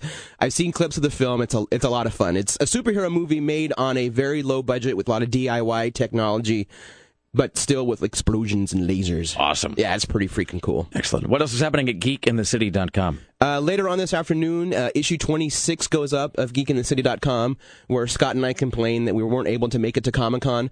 And we do some game reviews and a huge uh, toy break for all the toys that are happening at Comic Con. Because you guys have got Dan Clark, who does a lot of your uh, your toy yeah, discussion. and a lot of and a lot of toy companies are now using Comic Con as their big release tape. And I know that a lot of people who have typically gone to Comic Con in the past didn't go uh, this year. So I think people are really looking for any place that has sort of a, an outlet for that. Dude. Oh yeah, So- definitely. Check out geekinthecity.com. There's all kinds of events going on. There's still Trek in the Park, which is this weekend. Uh, there's the PDX Independent Game Show, which is happening at Guardian Games this weekend. So it's a, it's a geektastic weekend in Portland. Excellent. Comic Con 2009. You can uh, see coverage of that and lots more at com, ladies and gentlemen. All right, we come back. We'll uh, uh, have news from Tim Riley, and we'll uh, talk about this uh, quest to see the Star Wars press conference at the Rose Garden yesterday. You stay there. The Rick Emerson Show's live from beautiful downtown Portland. Stay there. More of the Rick Emerson Show in mere moments. Only on Rock 101 KUFO. Now broadcasting everywhere. I'm a feminist, but look at my boobs. The Rick Emerson Show returns. This is Rock 101 KUFO.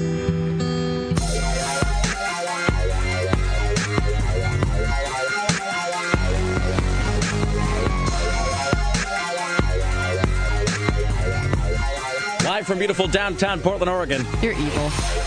I'm not the one who made the Botox reference just now, by the way. if That if was you wouldn't have showed it, then Tim wouldn't have had to somebody comment. else here in the studio.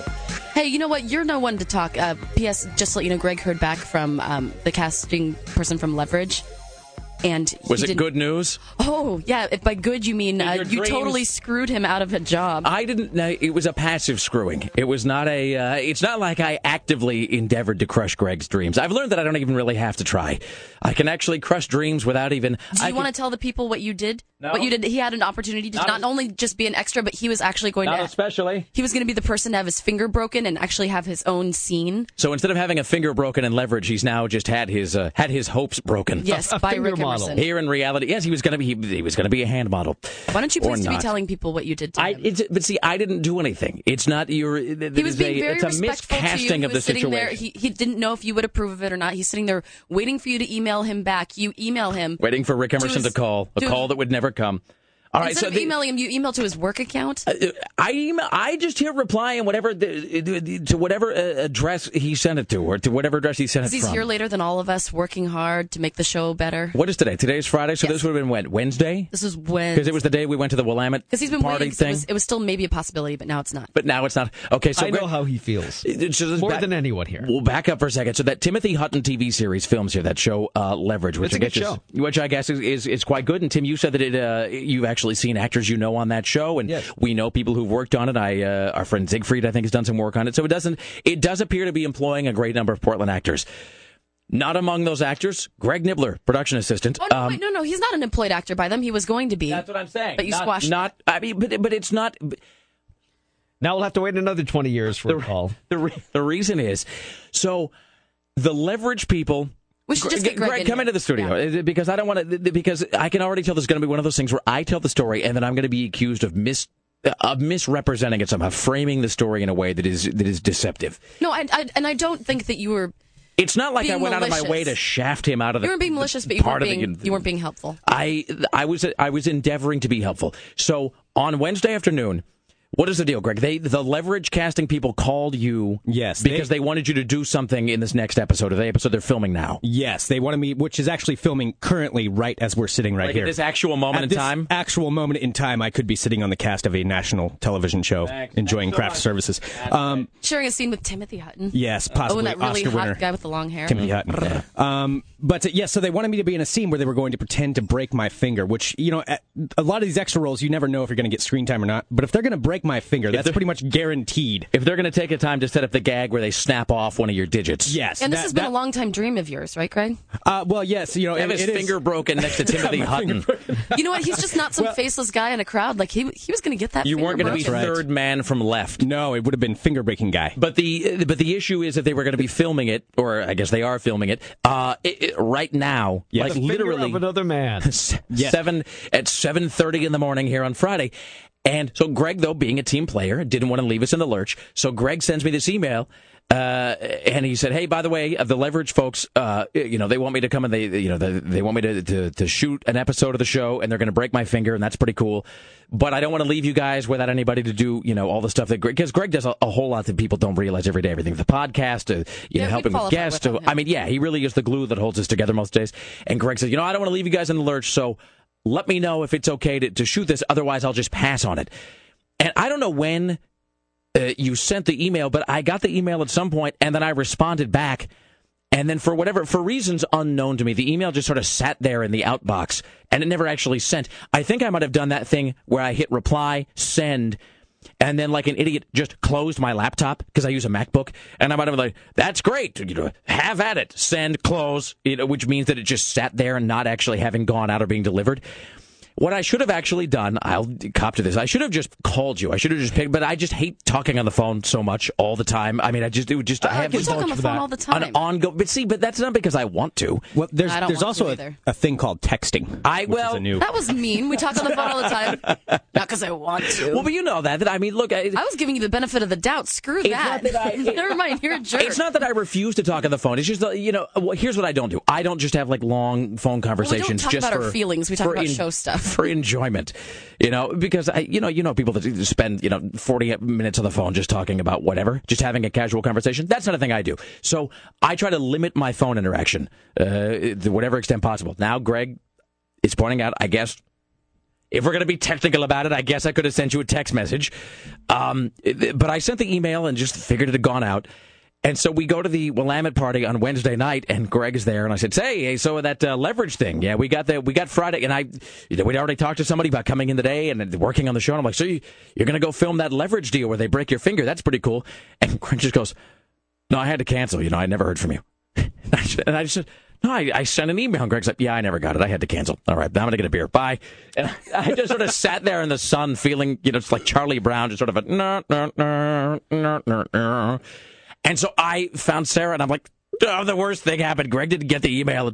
So then when Greg starts calling the casting director back on Wednesday, probably six, seven, eight, nine times in a row, uh, eh, trying to see if he could rate. And what did they just not answer? Just went to voicemail or No, yeah, they were they were gone. Well, I, I had already turned it down, so They they, said they were out with their new we have to hire. go get somebody else. they were out Um, picking up the, the bright, shining young star that's So do you know filming that today. I know who's that's going to start their career. Do you know who This it is is? the thing. This is the anecdote. I know who got the role after me, and actually, you guys saw him too because he was there with us at uh, the Willamette Week Best of. You know my friend Trick, the guy with the ugly shiny shirt. Yes. I mean shiny shirt. The Yes, guy that looked the, like the he- ugly shiny shirt. the yes. Tijuana brothel guy?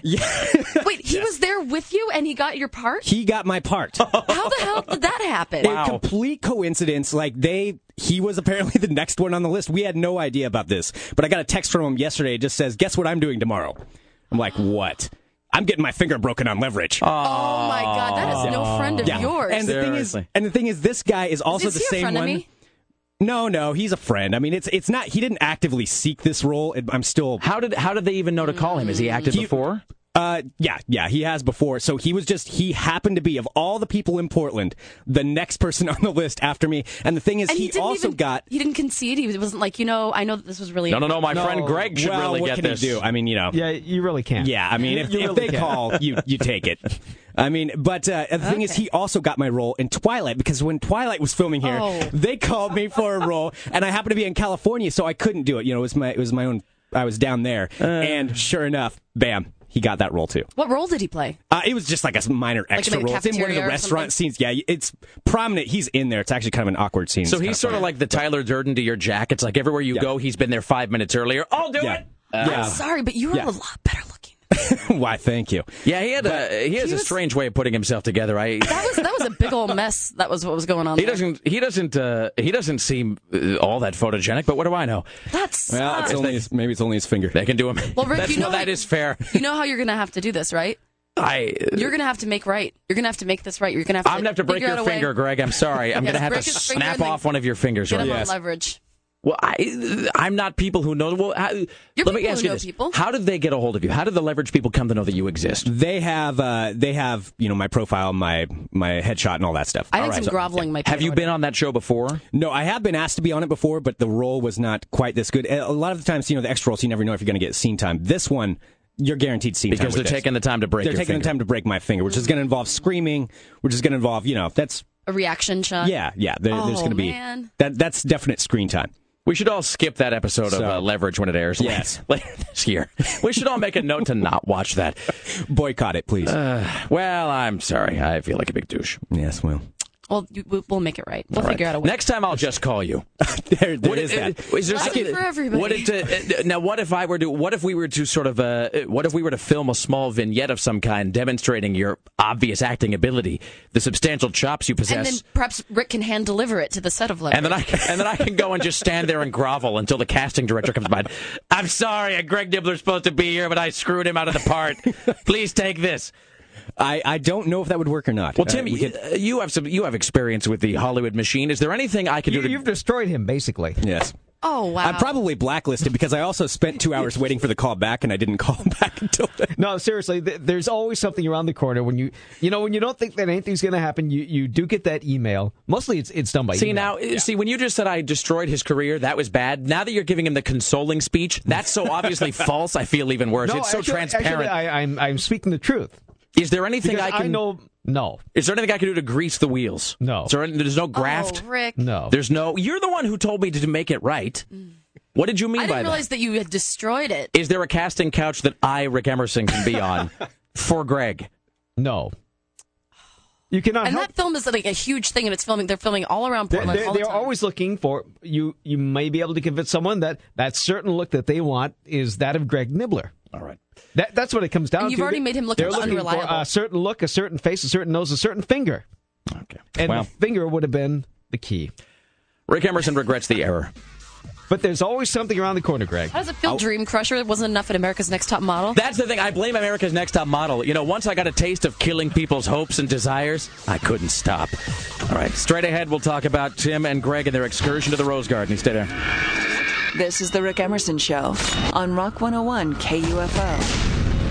Think everywhere at all times to everyone. As a rock star, you know, I was being a rock star in the music through Limp Bizkit and the rock star. The Rick Emerson Show returns. Live from beautiful downtown Portland, Oregon, it is the Rick Emerson radio program. I'd like to thank whoever sent this text message. It just says, presumably this is directed at you all. Because I tried to tell you guys that Rick is a bitch. Rick, you're lame. And then th- this one says, Hey, could you ruin my life too? Maybe just destroy my livelihood or something? How about give me cancer? Maybe steal my wife? You know, whatever. Thank you, sir. All right. Well, here's the, the good news: is the leverage people obviously like what they see in young Greg Nibler, and uh, they'll be in Well, touch like at some. they'll be in touch at some future point if they haven't decided that you're totally seeing the guy who replaced him's face. Because Greg is here. I suppose that's true. You're uh, while you are here, but you know, but uh, you're here sharing uh, the pleasure of our company, Greg. Really, what could uh, what could a major television show offer you that uh, that we can't give you? Well, in any event, here's the thing about uh, about I that. hope you feel icky about this. Well, just, but I, my final thought is uh, the guy that you were with at the Willamette party, who I guess was the guy who who took took the role in Twilight, and uh, now is filming the Leverage thing. It just it looks it does look like he uh, it- like he ought to be running a pawn shop somewhere, like maybe in a seedy part of Gresham. I mean, it's just you know, which is maybe the look they're going for. I I can't say. But but that isn't what Greg looks like though, which is weird because I see he has that look, but Greg doesn't have that same look. That's true. Greg sleazes up pretty easily, though. I would imagine. I, I could sleaze my a mustache would, would work for that. But Um, all right. Well, let's. So before we do anything else, let's talk about. So this is a, bit of a convoluted story, but we'll just say that you and Tim ended up going to the Rose Garden yesterday because there is a Star Wars sort of themed. It's a concert coming up. It's just Yes, going to be the music the of fall. Star Wars, mm-hmm. and it's going to be the Rose Garden. So there was a big press conference to announce this. So the idea was that it would be like an, it would be like one of those road movies that Jerry Lewis used to make or whatever that Bing Crosby made, where you guys would go to the Rose Garden, you would film the press conference, and you would have you know some sort of uh, sounds and thoughts you would share with the people. W- What is the reality of how that played out, Tim? Well, when we got there, there was no sign directing us where to go. No. And we had a hard time entering the building. We tried several doors. We asked several people. We went to windows that were boarded up. And finally, a janitor let us in. But we kept walking and couldn't find anything. And so- until eventually we came to the very end.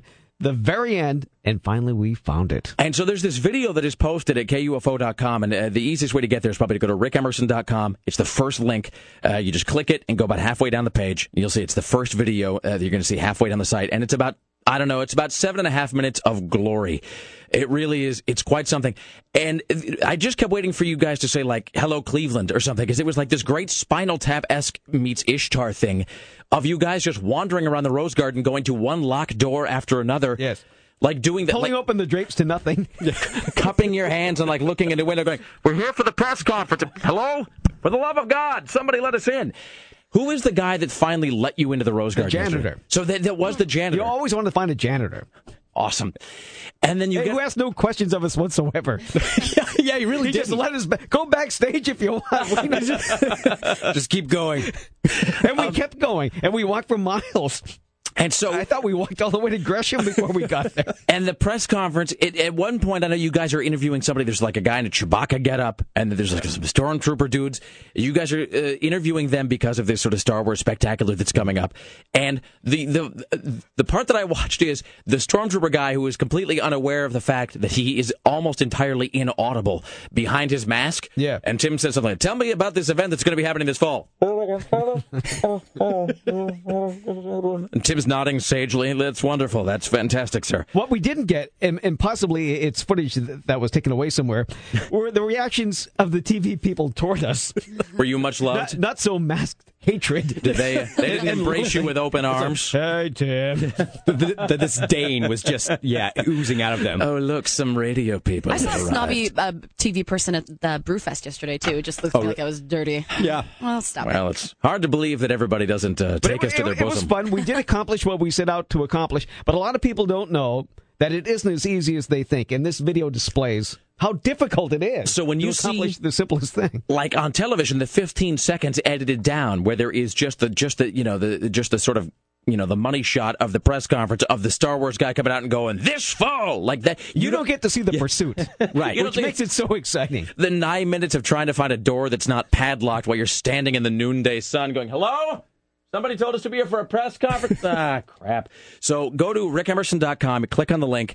Uh, you scroll about halfway down, you'll see it. It's uh, it's about seven or eight minutes, totally safe for work, and and very very amusing. And our thanks to Bridget from upstairs, Yes. who helped to put that and, together. and cameraman Greg Nibler. Yeah, it was. Oh, yeah, and Greg and Greg shot the footage too, while Tim was sort of gamely going from opening to opening, trying to find his way into the building. I love the idea that it was a janitor, by the way, and he asked for no ID at any at any point. He's like, come backstage, follow me, and you can clearly see that he is leading me backstage. He has no idea who we are. Come on in. So uh, go to rickemerson.com, click on the link, you can see that there. We come back, we'll talk to Dax Holt from TMZ uh, about the Michael Jackson case, which the LAPD is saying now is, quote, almost certainly a homicide. Uh, at 820, Steve Cronin from the Portland Timbers will join us as well. We're live from beautiful downtown Portland. Don't go anywhere. This is the Rick Emerson Show on Rock 101 KUFO.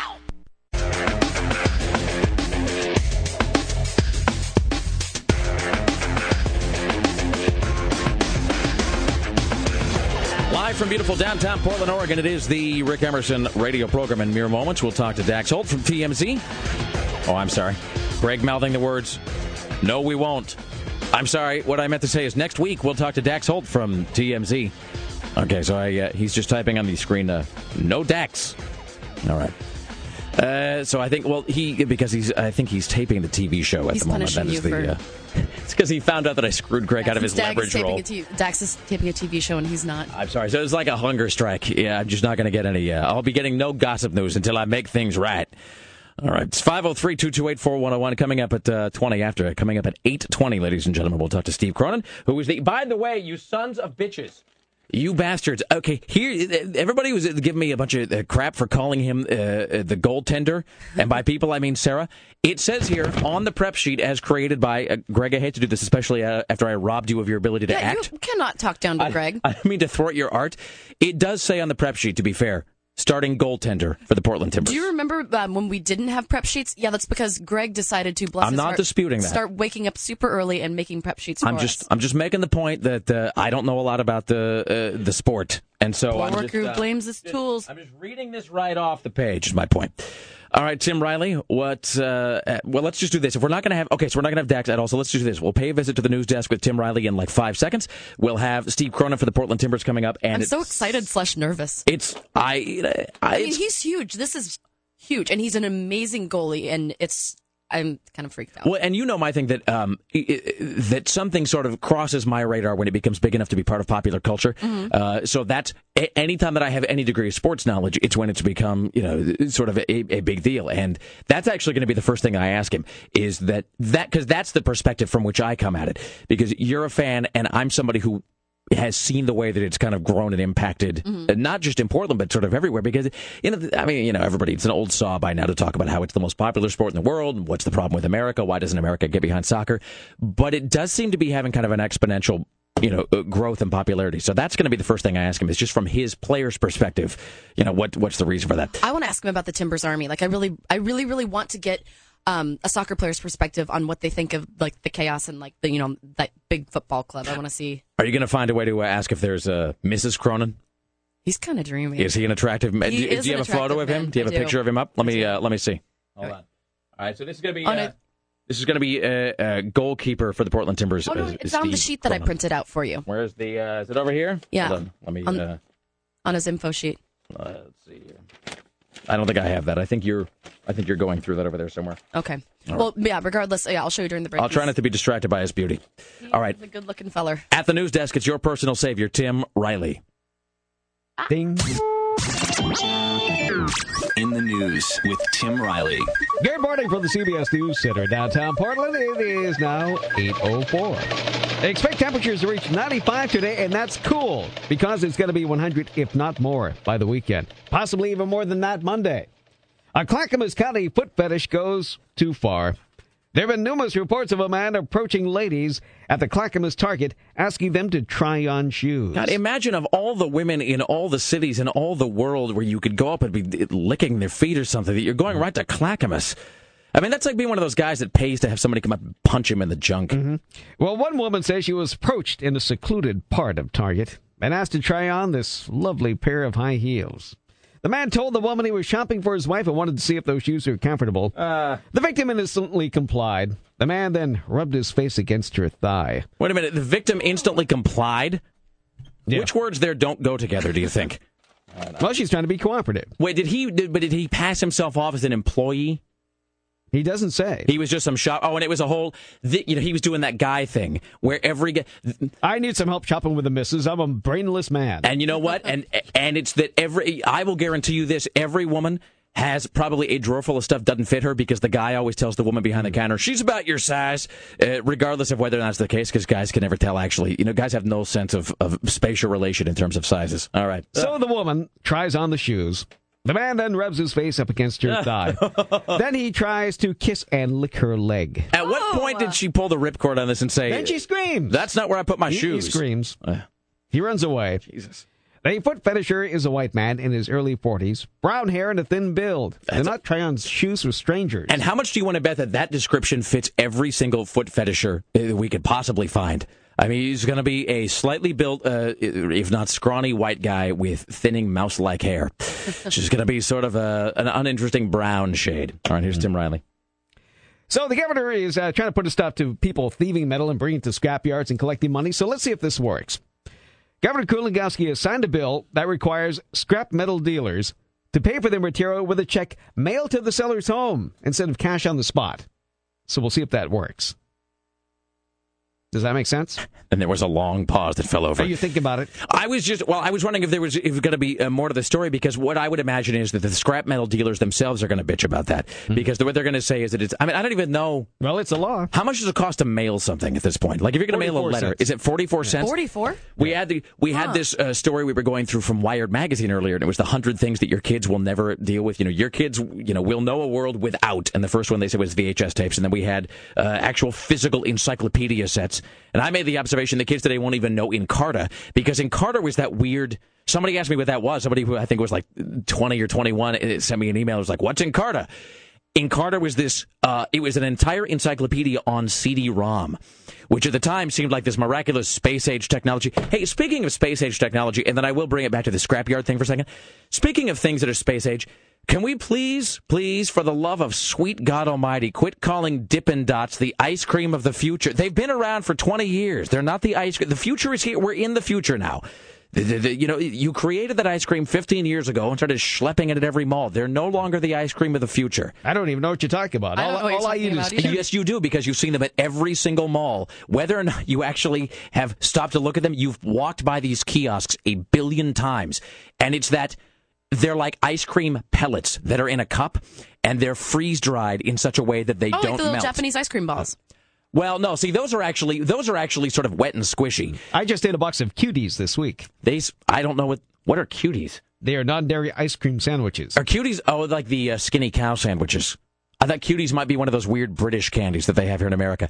I was actually at um, I was at Clackamas, uh, Clackamas Town Center. I was, I was going to the uh, Trying the, on shoes. do- Having licking, his legs licked. licking some toes. Um, I was there actually to go to uh, to go to Rashatai And I and was Asian there Kitchen, yesterday too. which is uh, one of our uh, fine advertisers. But I was, so was excellent. we're walking through the mall, and we passed this Dippin' Dots place, and it is it is this sort of it looks like a sort of a candy store slash kiosk, and it's always in the middle of a mall. They have one at Lloyd Center too, and it is this ice cream that they sell, and it's sort of like chocolate chips. That's basically what the consistency of it is. And they'll shovel it out, and they'll put it in the thing, and they'll hand it to you. And it's like this kind of weird freeze dried ice cream that doesn't melt. But they have this thing in huge letters that says, the ice cream of the future, which I guess would work if they hadn't started selling that in like 1984. So we just move on from that. So back on the scrap dealing thing. I haven't had to mail a letter in like the longest time, so I have no idea exactly how much it costs. But you're saying 44 cents? That'll be the big That's complaint why I pay my bills by mailing them. the scrap guys will complain that sending out that check is going to uh, is going to cause a negative cash flow, which is why this probably won't work. So just uh, just an FYI. Here's Tim Riley at the news desk. Well, let's talk about the new uh, Beastie Boys song, shall we? It mentions none other than Wolf Blitzer. The lyrics spin round like a hurricane twister. To get your hologram on the awful wolf blitzer. What do you think of that, Wolf? Gotta say, life is uh, pretty good. I've chatted with Leno, I've danced with Ellen DeGeneres, and now my name has been dropped in a new uh, rap song. The Beastie Boys have a brand new single entitled Too Many Rappers. I guess something about a hologram with Wolf Blitzer. How'd you find out about that? I can't tell you how many You people. I, I, I love the Beastie Boys, and they they were so excited. Uh, your name, they, they mentioned your name in, in a new song. Do you listen to their music? no, like Beastie uh, Boys, I'm not big on. I do like Lady Gaga, though. Okay. I am your embarrassing you father. you kids love this disco thing. Oh, that's embarrassing to even hear. Let's go get some Dippin' Dots, shall we? Good God Almighty. All right. Well, so there. Oh, by the way, speaking of, uh, hi, I'm your embarrassing father. Let me just read these uh, these two little brief things from the Oregonian here. I don't mean to pick on the Oregonian, but the Oregonian does occasionally seem to be a clash of different generations. We've spoken about this, depending on whose column you're reading. In the Oregonian, it, it does uh, sometimes look as though you are reading a paper that is put together by it, it- looks like a Freaky Friday kind of thing sometimes, where there's both Jodie Foster, age 12, and her mom, age 45, and they've each like taken half the newspaper. And so, depending on what you read, uh, it's either the voice of today or the voice of many, many, many, many years ago. Which voice is this, Rick Emerson? I'm just looking at the front of today's How We Live section. I'm just going to read you the headlines. I won't bother to read the articles. The column on the right hand side by Carrie Sturrock, who writes the PDX Green column. This headline just makes me laugh for reasons that I can't really quantify. The headline is just, We can't ignore toilet water use anymore. Who is ignoring toilet water use? If my toilet's lacking water, I notice it because the toilet is not usable at all. We can't be consumed by our toilet water anymore. That's exactly how I did it in my head. I did it as Bill Pullman from Independence Day. Look at this headline, Sarah. We can't ignore toilet water use anymore. And I was picturing like the triumphant music behind me, and then uh, and then Randy Quaid is crying in the front one, and I say, Everyone, "We can't ignore toilet water use And they- anymore." They, thrust their fists in the air. Yeah. Um, and then right next to that, uh, there was a big article about I don't know Portland going green or something.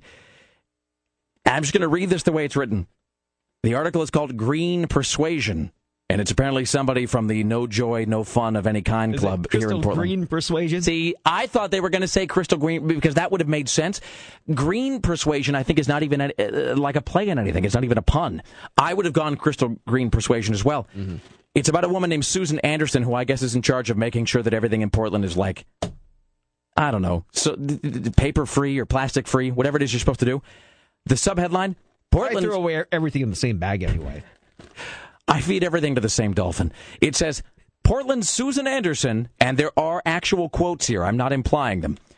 Portland's Susan Anderson promotes sustainability by making it fun and cool. Oh, I was going to say edgy. No, no, no. It's fun and cool, Sarah. Not unlike our good Fun friend Wolf and In, in reality, it's tedious, and you have to put it out at a certain time on a certain day, which you'll never remember. It is tedious and ultimately pointless. That's uh, the official opinion of CBS Throw it CBS away in the trash at Fred Meyer when nobody's looking. That's what people do.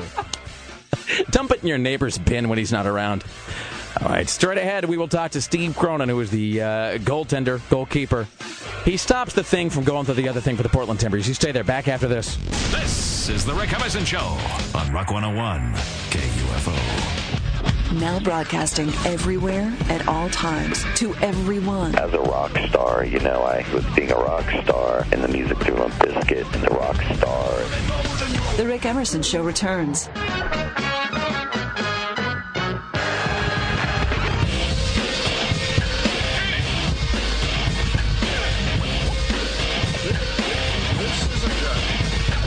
Live from beautiful downtown Portland, Oregon, it is the Rick Emerson radio program. Thank you for joining us today. It's 503 228 4101. You can text if you like. It's 52051. Coming up at 90 at uh, 90. It smells like the 90s with our good friend Buzz. Tim Riley is working on the following headlines on your Friday morning.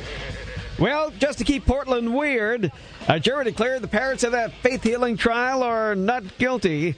Did Silverton's transgendered male show just a little bit too much skin in front of the kids? And cash for clunkers begin today. All right. We want to welcome now to the Rick Emerson Show uh, from the Portland Timbers uh, goalkeeper. Now, I want to ask you this uh, just before, just like right out of start the on the goaltender thing? No, it, Steve Cronin is here, and I want to. I said I think at one point goaltender or goalkeeper. What is correct? What I was going to say goalie because it's a nice sort of neutral term to use. What am I I- supposed to say? I prefer uh, I prefer goalkeeper. I actually saw it on the on the sheet here that you had it down as goaltender. So, but I think that's mostly for hockey. So we like goalkeeper and Goalkeeper. All right. And then I realized I was doing like a Harry Potter Quidditch reference, and then it just became embarrassing for everybody involved. So. At least you're laying out like your dork cards ready. Uh, you know, I'm just going to put it all on the table. I'm not going to pretend to be any, any cooler than I am. Um, so one of the things I've noticed is that everybody's talked for a long time about you know soccer's so huge in the rest of the world, and you know when is America going to catch up? When are the states going to going to sort of get uh, you know get on board? And it seems that recently, the last few years, there's been a lot of traction where there's just this exponential growth in people being interested in soccer. What what do you think was the spark for that? What do you think caused a lot of that growth in the interest? Uh, it, it's hard to say. I think I think that's just kind of the natural cycle for it. I think uh, you know the the you know MLS and USL. I think both leagues are doing a good job of marketing their teams, and especially here in Portland. I mean, you can see. it. I mean, especially when we're having a successful year like we are this year, it's you know it's catching on like crazy. And when you are not when you're not playing soccer, what is you know Portland's you know a city where there's a lot of different facets. No matter what kind of you know stripe of life you walk on, there's something to do. What do you do when you're not playing? Uh, I I'm really I'm a homebody. I like to just I like to hang out at home. Uh, but if I have to choose other things to do, it'd be you know camping and fishing, and uh, I like to play golf as well. So if you go if you go out around Portland, do you get accosted by like all the Timbers fanboys? You know, I've been I've been recognized a couple times, but uh, never never accosted. See, I don't know. If, here's the, I'm just going to say this. I don't know if any of these answers are true, but they're totally perfect because they play really well with women too. I would imagine. You go, well, I'm I'm a homebody. I like to. Uh, I like I really to, like fishing. I like to decorate my house and call my mother uh, on Sundays, and Well, uh, I I don't mean- get recognized or asked out at all. In fact, I um, I really uh, don't have anything to do tonight. So are you are you liking being on the Timbers more? Um, I mean, well, what's the difference like between playing for the Galaxy for Galaxy and then uh, Mm-hmm. being on the Timbers? Are you liking Portland? Uh, uh, well, I mean, the cities are, are completely different. Mhm. Um, you know, I enjoyed I enjoyed my time in LA. Um, but but coming here and, and the fans here and everything, I think was, I mean, you know, Galaxy probably has the highest attendance in MLS, but coming here, I'd rather play for these fans because they're just loud and crazy. And It's so much fun, The- and that's why I go to most of the games. Is like the energy is just so fun. It does seem to be. I mean, soccer fans are cut from a different uh, cloth. There really are no fans in the sporting realm, and even I know that. Uh, there's no fan like a soccer fan. What is it about the game you think that brings out that that kind of person? I think, well, I think they get caught up in the rhythm of it. Uh, you know, I mean, they're chanting and singing the whole time, and that's a lot like soccer. I mean, there's constant movement, there's always something going on. So I think uh, it's easy for the fans to feel like they have an impact on the game. And, uh, you know, it, when we have home games, I mean, we haven't lost at home this year. We've given up, I think, two goals at home this year. And, I mean, the fans are a huge, huge part of that. I think it's understated how much how much of a role they play. And uh, for our success, especially at home this year, I mean, they played a, a huge, huge role. So the same, and we're talking to uh, Steve Cronin. He's the goalkeeper for Portland Timbers, uh, and we should say at this juncture, uh, tomorrow's game, 7 p.m. PGE Park against Burnley. You can get tickets at PGE Park or at PortlandTimbers.com. So if you're on the road and you're playing somewhere else, and that the place you're playing, that home team is they're loud, they're raucous, they're rowdy. How much does that affect you? Does it, you- does it get in your head at all? Do you have to shut it out and just not even hear it, or? well, I mean, they always have they always have fans behind the goal that are always like you know specifically trying to talk to me and throw me off. So, I mean, I hear what they say, but I mean, I've I've had enough experience, uh, you know, in my career to to throw those things aside and, and just keep playing. And what is? Oh, I'm sorry. I was. Just, well, I, would- I actually see now. I have to know. So it, you have to kind of keep it clean for the radio, obviously. But what is? What's the thing they shout most often? Like if Did they're- do the you, Uh, the you suck? Yeah, like you suck. Uh, You suck is a Vancouver, classic. the No, fans, no, but that's the. There used to be this great cheer, but we got banned from doing it a couple of years back because there'd be like a build when the other goalie was going to start was going to run up and kick the ball, and then there'd be like a chant, and then it led up to "You suck, blank hole." sort of like a wave, yeah. but Yeah. audio. I think it started with "fu," not "you suck." Oh, that's what we did Yeah. the "You suck" version. or we're building to the I don't know FU. if that, we're going is to roll that that, out radio next appropriate. year. I don't know. FU is fine. No, we're Okay. all about the FU. okay, but uh, yeah, Vancouver actually had a uh, they had a creative one. They actually somehow got my parents' phone number. Oh, gee. And so they're just sitting behind the goal, like chanting my parents' phone number. Oh, that's Like, awkward. That is messed up. Yeah, That's and it's creepy. like I actually, I mean, uh, That's like you know, wartime mental. I actually, I actually have like you know, I, I rank like how good the fans are are getting in my head, and that one made me laugh. So I thought it was. Pretty That's all. We're going to call your parents so they can hear this. I know, Go yeah. ahead. I mean, I know it's, I know it's innocent. So I mean, until they, until they start, you know, saying other things, I'll. So have you learned how to um, completely hate Seattle? I have. Good. I have. Um, Good for you. Well know, done. I hate it. I think I hate every team equally that we play, but uh, you know, uh, seeing seeing the city's passion, you know, for for beating Seattle and doing well against them, I think uh, definitely translates into the team. We should talk a bit about Puerto Rico. Then you guys are, are you guys are tied for first place. We are uh, right now. Let tell me a, bit, a little bit about last night's game. Uh, it was a tough game. Um, you know, it ended up a, a zero-zero draw. Uh, both teams had a couple chances. I think we had the better ones, and uh, you know, I, I think we were unlucky not to win the game. Uh, with that said, though, I mean they're a good team. There's a reason they're tied for first place with us, and uh, it was. I mean, it's your pretty classic clash of, of two top of the table teams, just real hard fought, and and uh, you know both defenses played real well. So I'm talking to Steve Cronin. He's the goalkeeper for the Portland Timbers. You can find out more at portlandtimbers.com.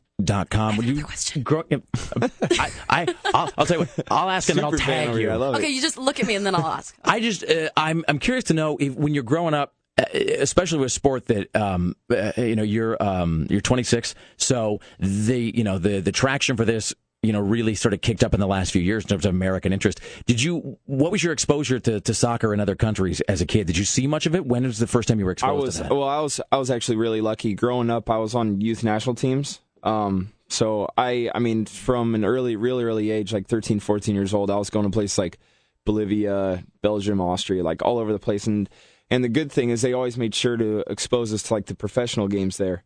And so you, you always hear about it when you're growing up, like, oh, it's unbelievable over there. But see it at such a young age, like, I mean, that was, I mean, that was one of the more inspiring things for me to want to do this for a living. And and uh, you know, finding a place like like Portland with the with the Timbers Army, uh, you know, I think it's the closest thing in America to to playing over there.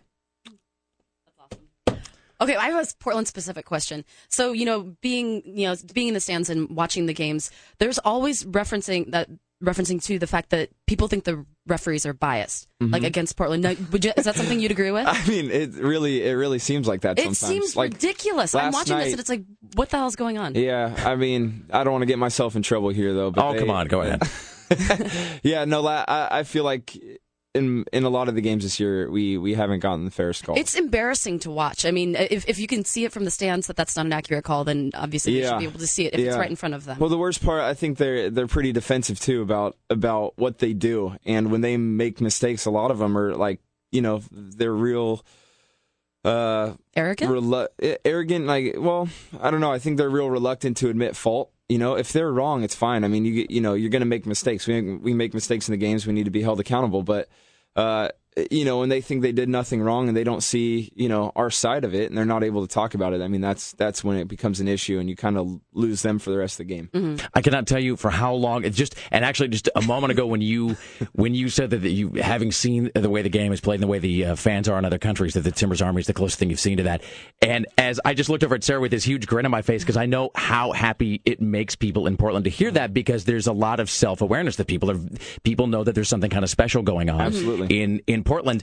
Um, And clearly, it's time for some sort of revolution uh, in terms of the refs. I mean, the, now clearly, like, the, something excited needs to be done. tomorrow. It's going to be great. Excellent. Uh, Steve Cronin, the goalkeeper of the Portland Timbers. Uh, PortlandTimbers.com, of course, is the website. A game tomorrow, 7 p.m. at PG Park uh, against Burnley. You can get tickets at PG Park or at PortlandTimbers.com. So, uh, best of continued success. Good luck in all Thank things, you. my friend. Thank you so Thank much. you. All right. Straight ahead, more news from Tim Riley. We've got Smells Like the 90s coming up at 9 with our good friend Buzz. This is the Rick Emerson Show. We are live from beautiful downtown Portland, Oregon, the greatest city on God's green earth. Go nowhere. We return momentarily. It's Friday morning. The Rick Emerson Show on Rock 101 KUFO. Now broadcasting everywhere at all times to everyone in accordance with prophecy. Everybody kneel before me just for like three seconds. No. This is the Rick Emerson Show on Rock 101 KUFO.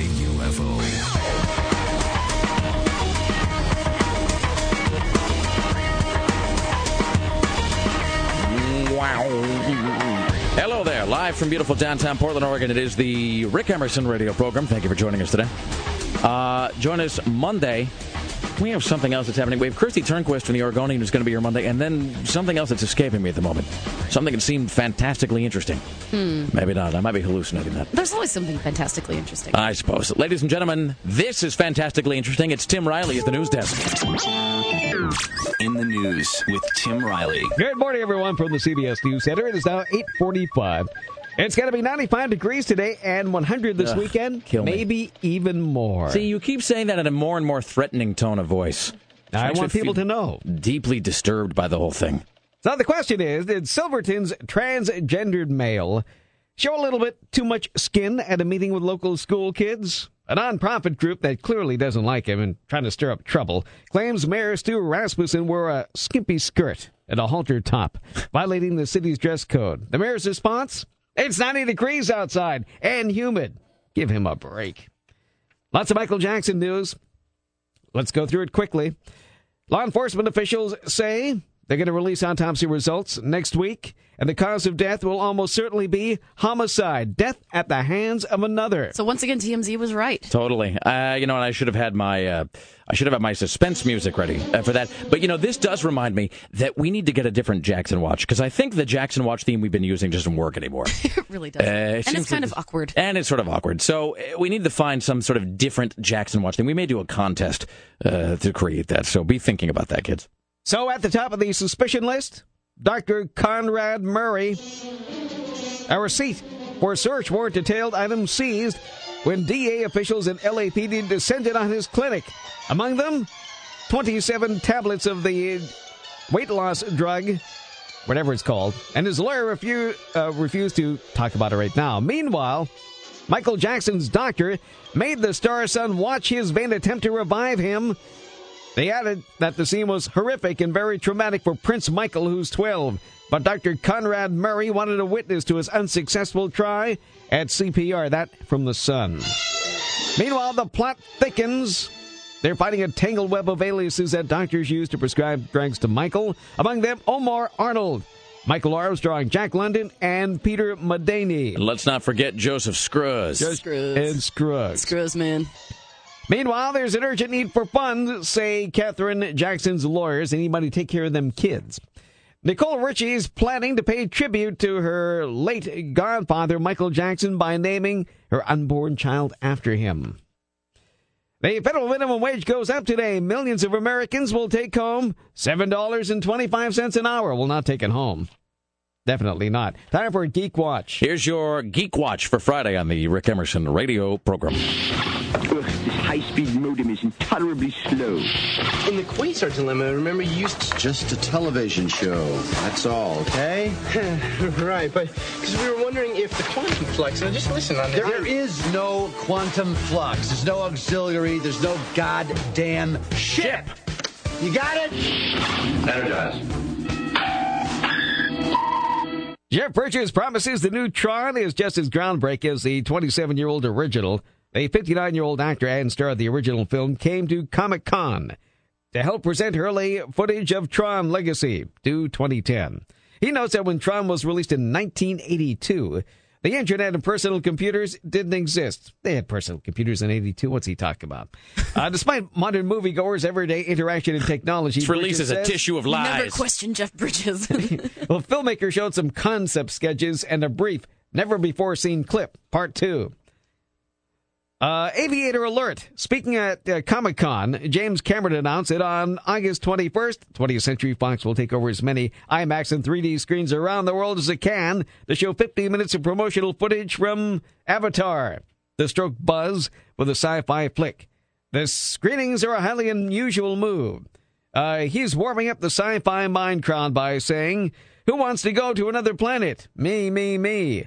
Before uh, rolling nearly 25 minutes of scenes from the otherworldly tale. I hope this movie doesn't suck. It's re- it's going to be a big downer if it's bad. It's set on the fictitious planet Pandemonium, or Pandorium. It's I'm more concerned about Alice in Wonderland sucking. Uh, see, in that, uh, uh, to me, it's like the Alice in Wonderland, which is the new, it's Tim Burton and Johnny Depp.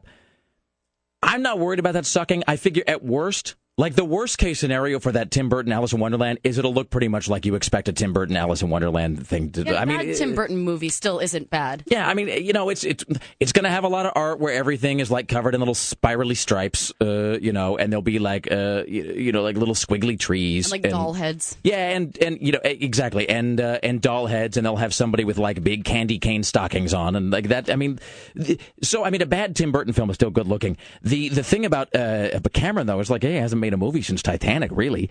Um, so if this one doesn't, if this one doesn't, and it's already kind of they said this cost three hundred million dollars already, it's not done. It's too much. So I, I'm just saying. So I uh, I hope that it's good for all of us. And the new Star Wars musical is coming to the uh, Rose Garden in November. Tickets go on sale the 1st of August. And you can see uh, more about that. You can see uh, Tim uh, Riley and Greg Nibler as they endeavored to get to the press conference yesterday where this was Which announced. did. You go to rickemerson.com. And despite some people in the audience who are clearly defective in some way who can't seem to make this work, uh, I know that clicking and scrolling uh, back to back can t- tax uh, you know people occasionally. That's like walking and chewing gum. Well, you have all weekend to figure it out. different. We're going to be stuck inside. It's too hot to do anything else. Hey, so Find just the video. You know, it's click, it's scroll. Try it over and over again in different combinations till you find one that works. Uh, go to rickemerson.com's first blog entry. Click it. Go about halfway down. You'll see the video of Tim and Greg trying to get into the Rose Garden and eventually succeeding. Yes. Uh, to see this uh, Star Wars press conference. Uh, so that's uh, that's what you should do.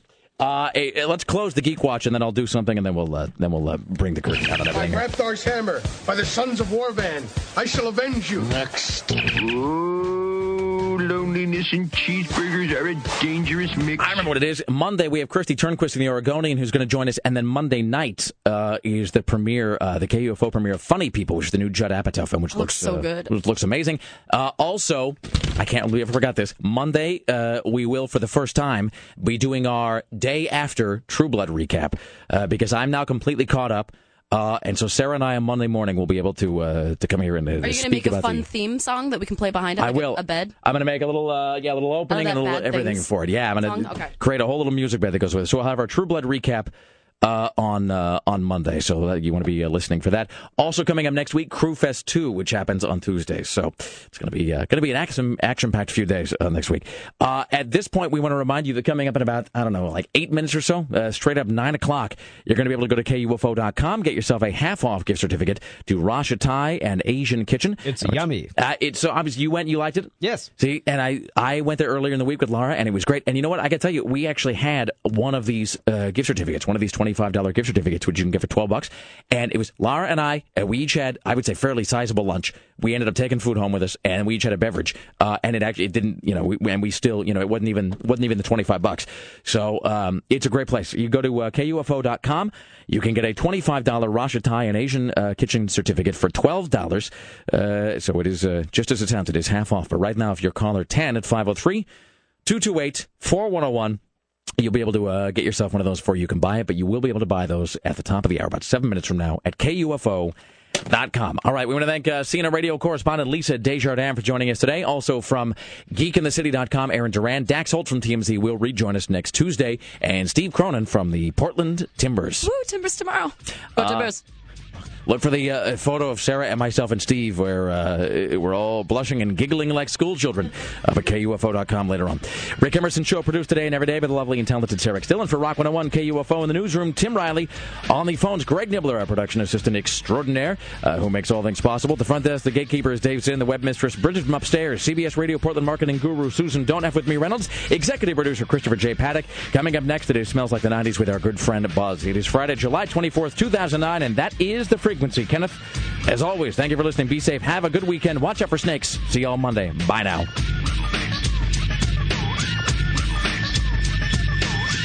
Shiny, a slang term for great use in the television series Firefly and the movie Serenity. Attention broadcasters in the greater Portland area. Your daily show prep is now concluded. Thank you for listening.